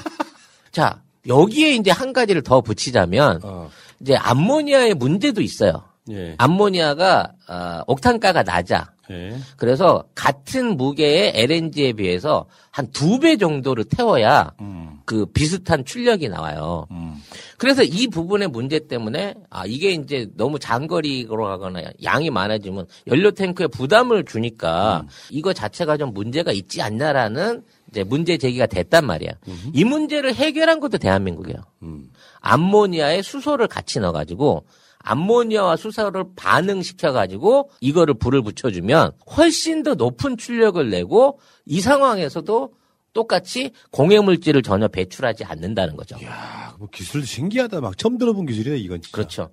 이미 암모니아는 1년에 거의 그, 어, 2조 톤 가까운 암모니아를 우리가 만들어요. 예. 왜냐하면 암모니아가 비료에 열려잖아. 어. 모든 비료 공장에서는 기본적으로 공기 중에 질소를 잡아가지고 이 암모니아를 고정을 시킨다고 하는데 아무튼 이 암모니아 비료를 만들기 위한 작업을 하고 있어요. 음. 이게 무려 2조 톤에 가까운 어마어마한 양을 만들어. 음. 그래서 그게 폭탄도 되고 독가스도 되고 어. 의약품도 되고 비료도 되는 거야. 근데 이러한 비료를 못 만들어냈으면 사실 현재의 에, 농작물 경영이 불가능하지. 음. 이걸 다 자연 퇴비로 할 수가 없으니까. 어. 그렇기 때문에 이 암모니아는 지속적으로 계속해서 생산이 되고 있기 때문에 구하기도 쉬워요. 음, 그러네. 근데 문제는 뭐냐 또 여기 또 문제가 있어. 뭔데? 암모니아를 만드는 과정 중에 이산화탄소가 생기는데 음. 이게 우리가 인류가 만들어내는 이산화탄소의 3%에 가까워요. 어. 그러니까 단일 품목치고는 음. 이게 이산화탄소 배출이 굉장히 많은 산업인 거야. 그거 안 되는데 탄소 배출을 이제 영으로 해야 되는데 지금. 이 문제를 해결한 나라가 또 한국이야. 한국이야? 또 한국인 거야. 헐. 우리나라에서 이러한 게 그 이산화탄소를 발생시킬 수 있는 기존의 방식이 아닌 하부보시법이라 그래서 이제 이거를 어 전기로 전극으로 해갖고 이걸 튀겨가지고 이제 이 암모니아 고정시키는 방식이 아닌 음. 쇠구수를 돌려가지고 비아링을 돌려가지고 그 안에 질소와 수소가스를 넣어서 이거를 합성해내는 음. 무공해 암모니아 합성법을 만든 거예요. 음. 그러니까 지금 암모니아가 아, 연료의 어떤 그 어, 세계화가 된다고 하면, 그러니까 수소는요, 음. 수소를 만들어 가지고 전기로 바꾸는 거잖아. 그치. 암모니아는 그냥 태우는 거기 때문에 어. 이건 가스 같은 거라고 봐야 되는 거거든요. 어. 근데 이거를 만드는 과정 중에 공해가 많이 생겼었단 말이야. 아. 이거를 이거를 공해를 안 만들면서 암모니아까지 생산할 수 있는 기술까지 대한민국 기술자들이 만들어냈다는 거예요. 한국인의 한계는 어디예요? 그걸 모르겠어. 내가 봤을 때는 한국인이 외계인이다. 외계인이 있어. 어. 딘가에 지금 그 울산 과학기술대학 지하에 어. 지금 굉장히 그 감금돼 가지고 어. 뭔가 신기술에 관련된 어떤 개발을 하고 있는 왜냐면 무슨 카이스트보다 어. 울산 그 과학기술원이 어. 훨씬 더 많은 그 과학적 성과들을 내고 있거든요. 어. 그래서 나는 거기 지하에 외계인이 있다라고 생각해요. 아니 한국인이 외국 외계인이라니까 우리가 아니, 인식하지 못하고 있을 뿐이야. 이거 따면 외계인 나오는 거야 뒤통수에 저번에 말했잖아 우리 방송 중에 음. 코로나가 문재인 대통령이 퍼뜨렸다는 설이 있잖아. 그렇지. 방역을 다 준비해놓고. 그래서 이제 이게 이제 암모니아 기술인 거고 음. 암모니아 다음이 수소인 거야. 어. 어? 그러니까 수소를 만들려면 천상 이제 전기 분해를 해야 되는 상황인 건데 어. 이 수소를 만들어지게 되면 수소를 많이 만들 수 있는 나라에서 적게 만들 수 있는 나라로 수소를 운반해야 될 거 아니야. 어. 그러면 LNG가 100, 뭐 65도 뭐 이 정도 100, 영하 100, 170도 정도를 유지해야 된다 그러면 음. 수소를 액상으로 움직이려면 260도 이상으로 얼려야 돼요. 음. 그러니까 훨씬 더 고급스러운 기술이 필요한 거지. 음. 근데 대량으로 이게 수소가 만들어낸 지역이 뭐, 어, 뭐 북유럽이라든지 호주라든지 이런 지역에서 많이 만들어지면 이거를 이거를 에너지로 활용하기 위해서 이거를 수입하고자 하는 나라가 있을 거 아니야. 그렇지. 이걸 옮겨줘야만 전 세계의 수소 에너지가 평탄하게 공급될 수 있는 거거든. 여기 잠깐 옮기는 기술 한국이 최고지. 그거를 한국에서 만든 거지. 그 수소 운반선 기술을 어. 지금 현대 글로비스하고 현대 조선소가 만들어 갖고 승인을 받은 거지. 못하는 게 뭐야? 도대체 못하는 게 뭐냔 말이지. 근데 이, 패턴 이해가 돼. 어, 그러니까 세계 선사들이 들여다 보기에는 한국은 이미 조선 기술의 한계치를 뛰어넘어 버린 거야. 일단 좁은 대지에다가 배 크게 만드는 것부터 시작해서 엔진, 설계, 수리, 거기에다 차세대 에너지 동력, 그리고 그와 관련된 응용까지도 다른 나라는 지금 개발도 못 해보고 있는 상태에서 이미 이거에 대한 실용 신안을 선사들한테 받아내 버린 거야. 이게 다 돼 있는 나라가 대한민국이라니까. 파생이가 어마어마하구나 이게. 어마어마하지. 그래서 지금 이게 다 앞으로 대한민국의 독자 시장이 될 거고, 그럼 우리는 수소 만드는 것부터 뭐, 어? 거기 관련된 배관, 파이프, 펌프 뭐 이런 거부터 그거 고정하는 기술, 암모니아 만드는 기술, 배, 뭐, 아직 응용 분야가 어마어마해. 전 세계 모든 에너지들을 만들고 운송하고 관리하는 거를 대한민국 조선업이 기준이 돼갖고 이끌어간다는 거지. 모든 게 돈이에요. 다 돈입니다. 다 돈벌이야 그게. 조선업만 갖고 이 파생 효과가 하니까 뭐 조선업 관련해서 지금 뭐 사실 몇십조도 한 2, 30조? 우리가 40조 정도 수주하고요. 어. 전 세계 다 해도 70조, 80조밖에 근데 안 그. 수주 말고 아까 말한 파생적인 거 그렇죠. 합치면 어마어마해지는 거잖아요. 쉽게 말해서 그 포항제철이 LPG 저장 탱크용 철판을 예, 1년에 천억 원어치를 한국에 팔아먹을 수 있다 그러면 어. 전 세계 액화 액화 천연가스를 사용하고 생산하는 쪽에다가 탱크하고 파이프하고 이걸 만드는데 그 철판을 팔아먹으면 어. 수십조 원의 매상이 오르는 거랑 똑같은 효과란 거지. 그러네 진짜. 이야. 근데 그거를 믿고 쓰려고 하면 사람들이 알아야 될 거 아니야. 음. 저게 진짜 되는 건가? 저게 진짜 효율이 있는 건가? 이거를 우리나라 배들이 세계를 돌아다니면서 직접 보여주고 있는 거야. 이게 가능하다고. 나는 감탄사밖에 안 나온다 오늘 방송은 특히 그렇다 진짜. 송 작가 이걸 어떻게 알지부터 시작해가지고 한국이 세상에 무슨 외계인 맞아. 내가 봤을 때 나도 거의 외계인 외계인 이야 이 정도 수준이면. 어, 어. 조선 산업 안에서는 우리가 외계인인 거예요. 그러니까 넘사벽이라고 하지. 어, 넘사벽인 거고 이제 뭐 일본이 지금 한국을 견제해 보겠다고 일본 1, 2위 조선사를 합쳤어요. 그래가지고 어 이제 한국의 기술을 따라잡기 위해서 전 세계 조선사들의 진해 직원들을 뭐 500명인가를 보냈대. 거기 가서 연수 받아서 받아온다고. 근데 걔들이 여기 와가지고 한국에 있는 설계 수준이나 어떤 기술 수준이나 시공 수준을 보면 아 이건 따라갈 수가 없다 라는 부분을 인정할 수밖에 없는 거야. 그냥 밑에서 낙수 효과나 발언하는 게 낫지 않을까? 경쟁하려고 하지 말고. 낙수 한 방울도 안 가는 거지 조선 산업은. 왜? 거의 조선 산업에서 외부에서 들어올 수 있는 게 없어요. 어. 지금 일부 조선 산업에서 쓰이고 있는 거는 로얄티 부분하고 어. 예를 들어 이제 소재 부품 쪽에서 어 아직 국내에서 이 생산을 안 하고 있기 때문에 해외에서 사다 써야 되는 일부 부품을 제외하고는 전부 다 국산화가 다 진행되고 있는 상황인 거고요. 우리나라가 조선 산업에서 이렇게 규모를 잡아가고 안정적인 위치를 취한다고 하면 지금 조선 산업에 들어가는 소재를 개발하고 어, 앞으로 생산해낼 중소기업들이 충분한 시장을 확보할 수 있게 되기 때문에 조선 소부장 지역 안에서도 전 세계의 모든 시장을 먹어버릴 수 있는 규모가 대한민국에 있다는 거예요. 진짜 이건 어마어마한 산업이구나. 그럼요. 그러니까 돈뭐 한, 한 30조, 40조 된다고 애게 했는데 아니네. 어, 지금 이제 수소 관련해서도 우리나라에서 이제 개발하고 있는 몇몇 특화된 기술 중에 하나가 어.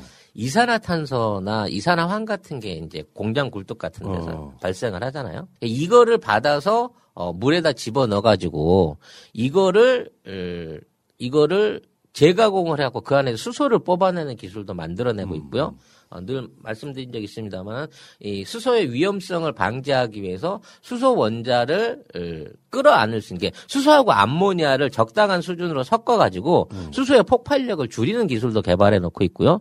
수소 자체나 암모니아 같은 위험한 액상 물질들을 에, 탱크 안에 넣었을 때 그걸 단순하게 에, 탱크 안에 액체 상태로 두는 게 아니라 굉장히 촘촘한 그 구멍이 많이 있는 이 다공성 폴리머라는 소재 안에 집어넣어가지고 음. 쉽게 말해서 물을 물통 안에 넣는 게 아니라 스폰지 같은데 적셔가지고 그걸 다시 포장하는 방식으로 가는 등등 음. 이런 응용 범위 안에서 개발되고 있는 기술들이 뭐 일주일에 하나씩 막 터져 나오는 거야. 완전히 뭐 노다지 산업이네 진짜. 거의 노다지죠. 이렇게 되다 보니까 기존에 발주를 하고 있는 이제 그 선사들이 외국에 가는 이유가 일본이나 중국에 가는 이유가 일단 가격이 싸고 음. 금리를 엄청나게 준단 말이야. 아. 그냥 일단 저희한테서 만들어 가시면 3년 거치 후에 60년 분할 상환 하세요. 사실상 할부로 끊어준 거거든. 아. 그걸 해갖고 그렇게 해서라도 이게 중국이나 일본이 그런 식으로 배를 이 받아들이게 되면 음. 이걸로 인한 산업 파생 효과가 있기 때문에 내가 안 남아도 좋다는 마음으로 투자해서 쏟아 넣는 건데 음.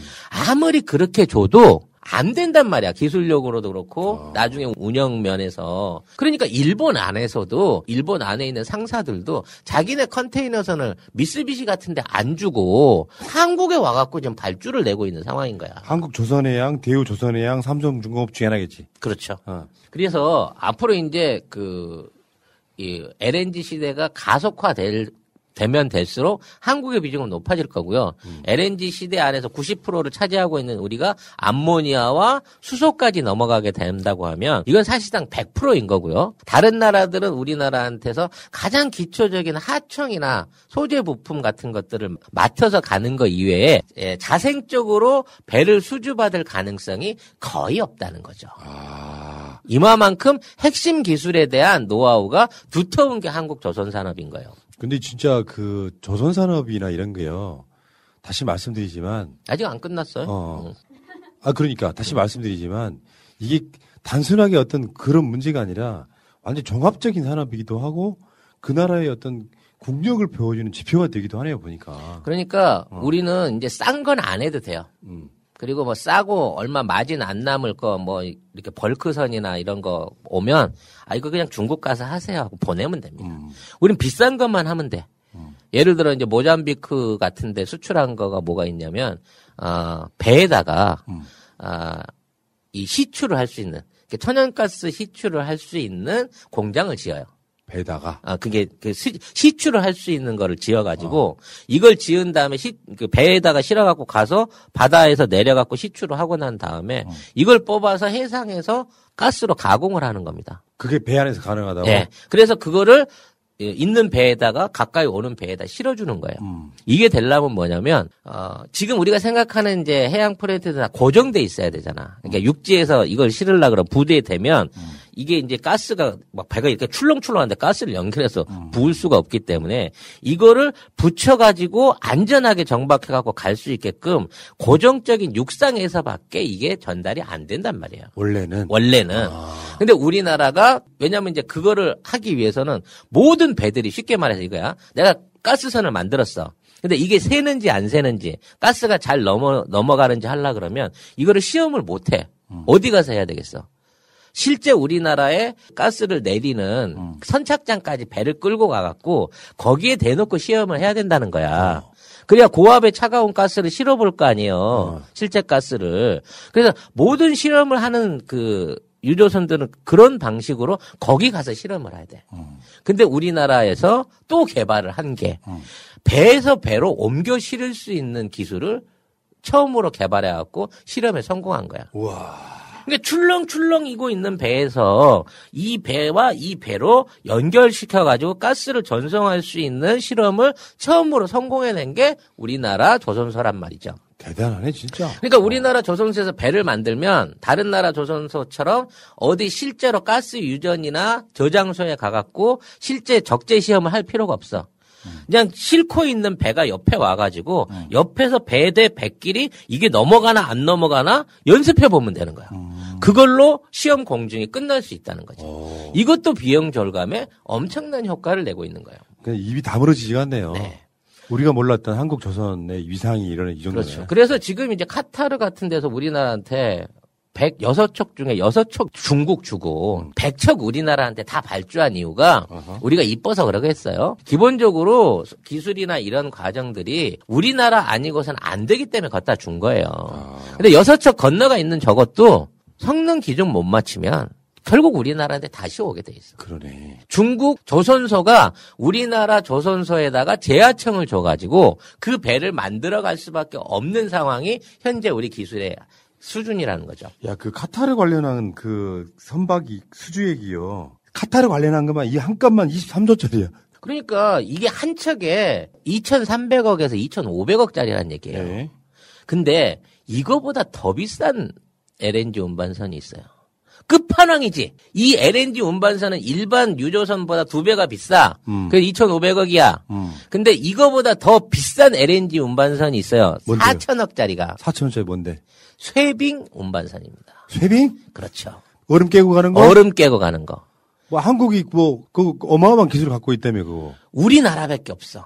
얼음 깨고 가는 게? 네, 이게 어디서 나타난 거냐면 지금 러시아가 러시아가 지금 시베리아에서 그 천연가스 채취를 해요. 음. 이 지역이 예, 러시아 전체 갖고 있는 80% 이상을 생산을 하는 지역인데 음. 여기가 북극해 안에 있어. 그래서 북극해 안에 있기 때문에 여기가 1년에 두 달밖에 예, 운행을 못 해요. 음. 그래서 가스를 아무리 만들면 뭐 하냐고. 운행을 못 하면 이걸 못 갖고 나오잖아. 음. 그래서 겨울에도 2미터가 넘는 얼음을 깨면서 얼음 2미터가 넘어? 어, 2, 2m 두께 이상을 깨야 돼. 네. 이게 아크 세븐이라 그러는데 2m가 얼기 때문에 이 얼음을 깨면서 추진을 해서 LNG를 퍼갖고 날라주는 배를 납품을 해줘야 되는 거지. 이거를 우리나라 대우해양조선이 35척을 만들어서 납품을 한 거예요. 이미 7년 전에. 와, 와, 와, 와. 그래서 러시아가 생산하는 가스가 사계절 내내 수출이 될 수 있는 길을 우리나라가 열어준 거야. 우리가 은인이구만. 엄청난 은인인 거죠. 쉐빙선은 그 2미터짜리 어떻게 깨요? 난 그게 궁금하네. 아, 이게 이제 추진 장치가 좀 달라요. 어. 그래서 배가 이렇게만 밀면 안 깨져. 그러니까 이렇게 이렇게 이렇게 이렇게 지그재그로? 지그재그로 하면서 이걸 밀고 가는 거예요. 어. 근데 이제 이, 이 정도 2m 기술을 깰, 깰라고 하면 아크7이라고 하는 이 기준을 통과를 해야 되는데 이 아크7 세병선을 만들 수 있는 조선사가 전 세계에 딱세 개 있어. 그게 다 우리나라야. 헐. 그렇기 때문에 우리나라 밖에 이걸 못 하는 거죠. 그래서 외- 어, 한국인 외계인 맞네. 그래서 이 아크 세븐 음, 쇠빙선들 이 쇠빙선들을 러시아가 이제 거기 그 개발하고 있던 개발하고 있던 게 1차로는 지금 이제 대우해양조선이 이걸 만들었고요. 그때 이제 3,500억 정도 단가를 받고 이걸 납품을 했다고 해요. 정확하게 이제 그 단가는 안 밝혀져 있으니까. 근데 이제 지금은 가격이 많이 올랐어. 4천억 정도 간다 그래요.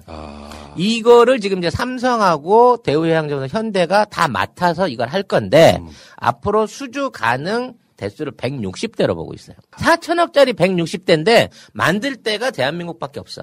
4천억 고박이 160. 네. 근데 이거를 러시아도 자국 내에 있는 이제 조선소에 만들어 보려고 어 기술 이전이나 이런 거 많은 요구를 했어. 안 돼. 아까도 말했잖아. 조선업은 모든 걸 잘해야 잘 만들기 때문에 이거를 아무리 기술을 가르쳐 준다고 안 되니까 결국 러시아 조선소가 우리나라에 제하청을 주는 방식으로 이 쇠빙선 프로젝트를 100% 한국만이 지금 진행을 하고 있는 거예요. 이 과정에 또 한국이 배를 만들다 보면 계속 업그레이드를 시키잖아. 그래가지고 원래 이제 쇠빙선이 앞으로밖에 못 나가요. 지금에 있는 그 쇠빙선 구조. 근데 대한민국이 만드는 쇠빙선은 쇠빙 상황에서도 회전이 가능해. 옆으로도 돌 수 있는 거야, 지금. 그러니까 이렇게만 가다가 맥히면 이렇게 돌아서 갈 수도 있는 거예요. 얼음 바다를. 이 정도 기술을 유일하게 유지하고 있는 게 대한민국 그 조선 기술이기 때문에 이 안에서도 여기가 그냥 독자적인 시장인 거야.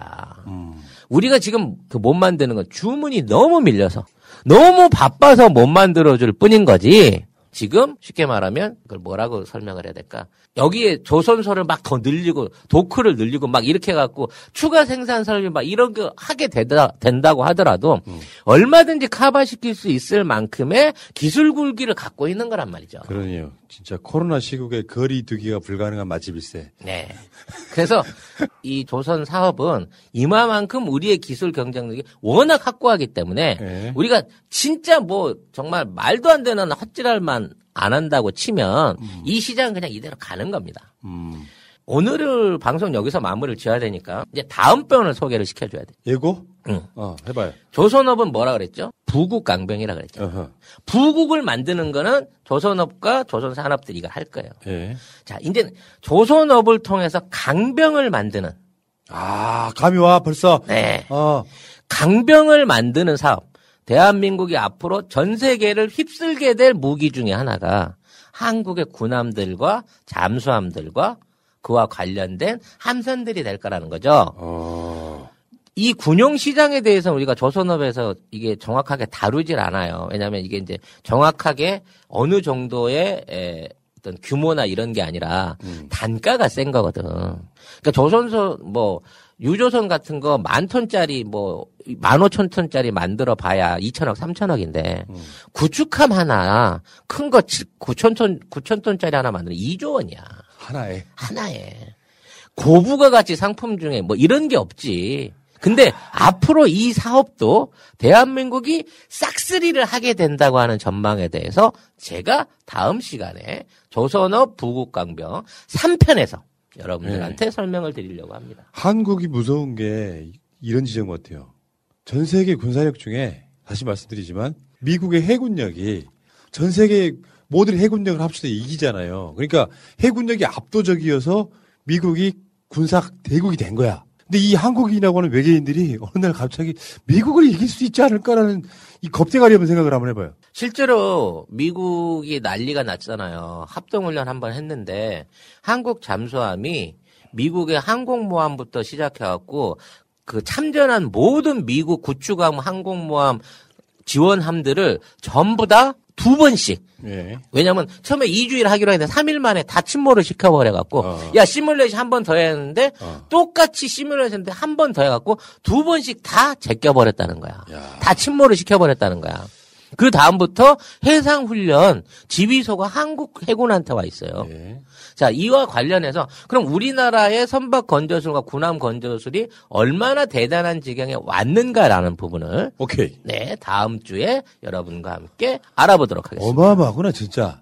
부국과 강병이 이루어지는 대한민국의 K 조선. 그렇죠.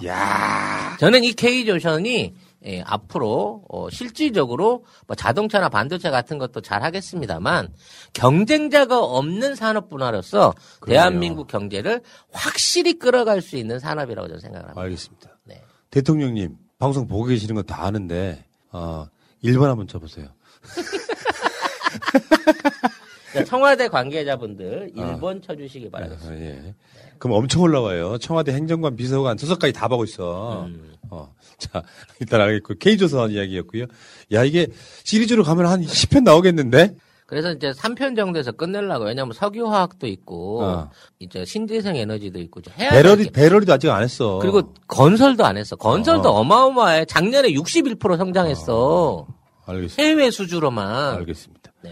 야, 이번에 밀당도 하실 줄 아시네. 한참 재밌는데 방송을 끊으시네. 아, 시간이 어떻게 딱 요때 끊기냐. 어, 희한해. 자, 알겠습니다. 야, 송 작가님이요. 한 8년 전에 만났던 그 인간이 아니야. 업그레이드가 어마어마하게 됐네. 그런가요? 외계인이지, 당신. 송 작가 어디 갔어? 사실은 외계인을 만났습니다. 어, 외계인이 아니고 지금 네. 당신은 송 작가가 아니에요. 제가 외계인과 동거를 하고 있습니다. 달만 쓰고 있잖아, 지금. 목이 없잖아. 맞습니다. 네.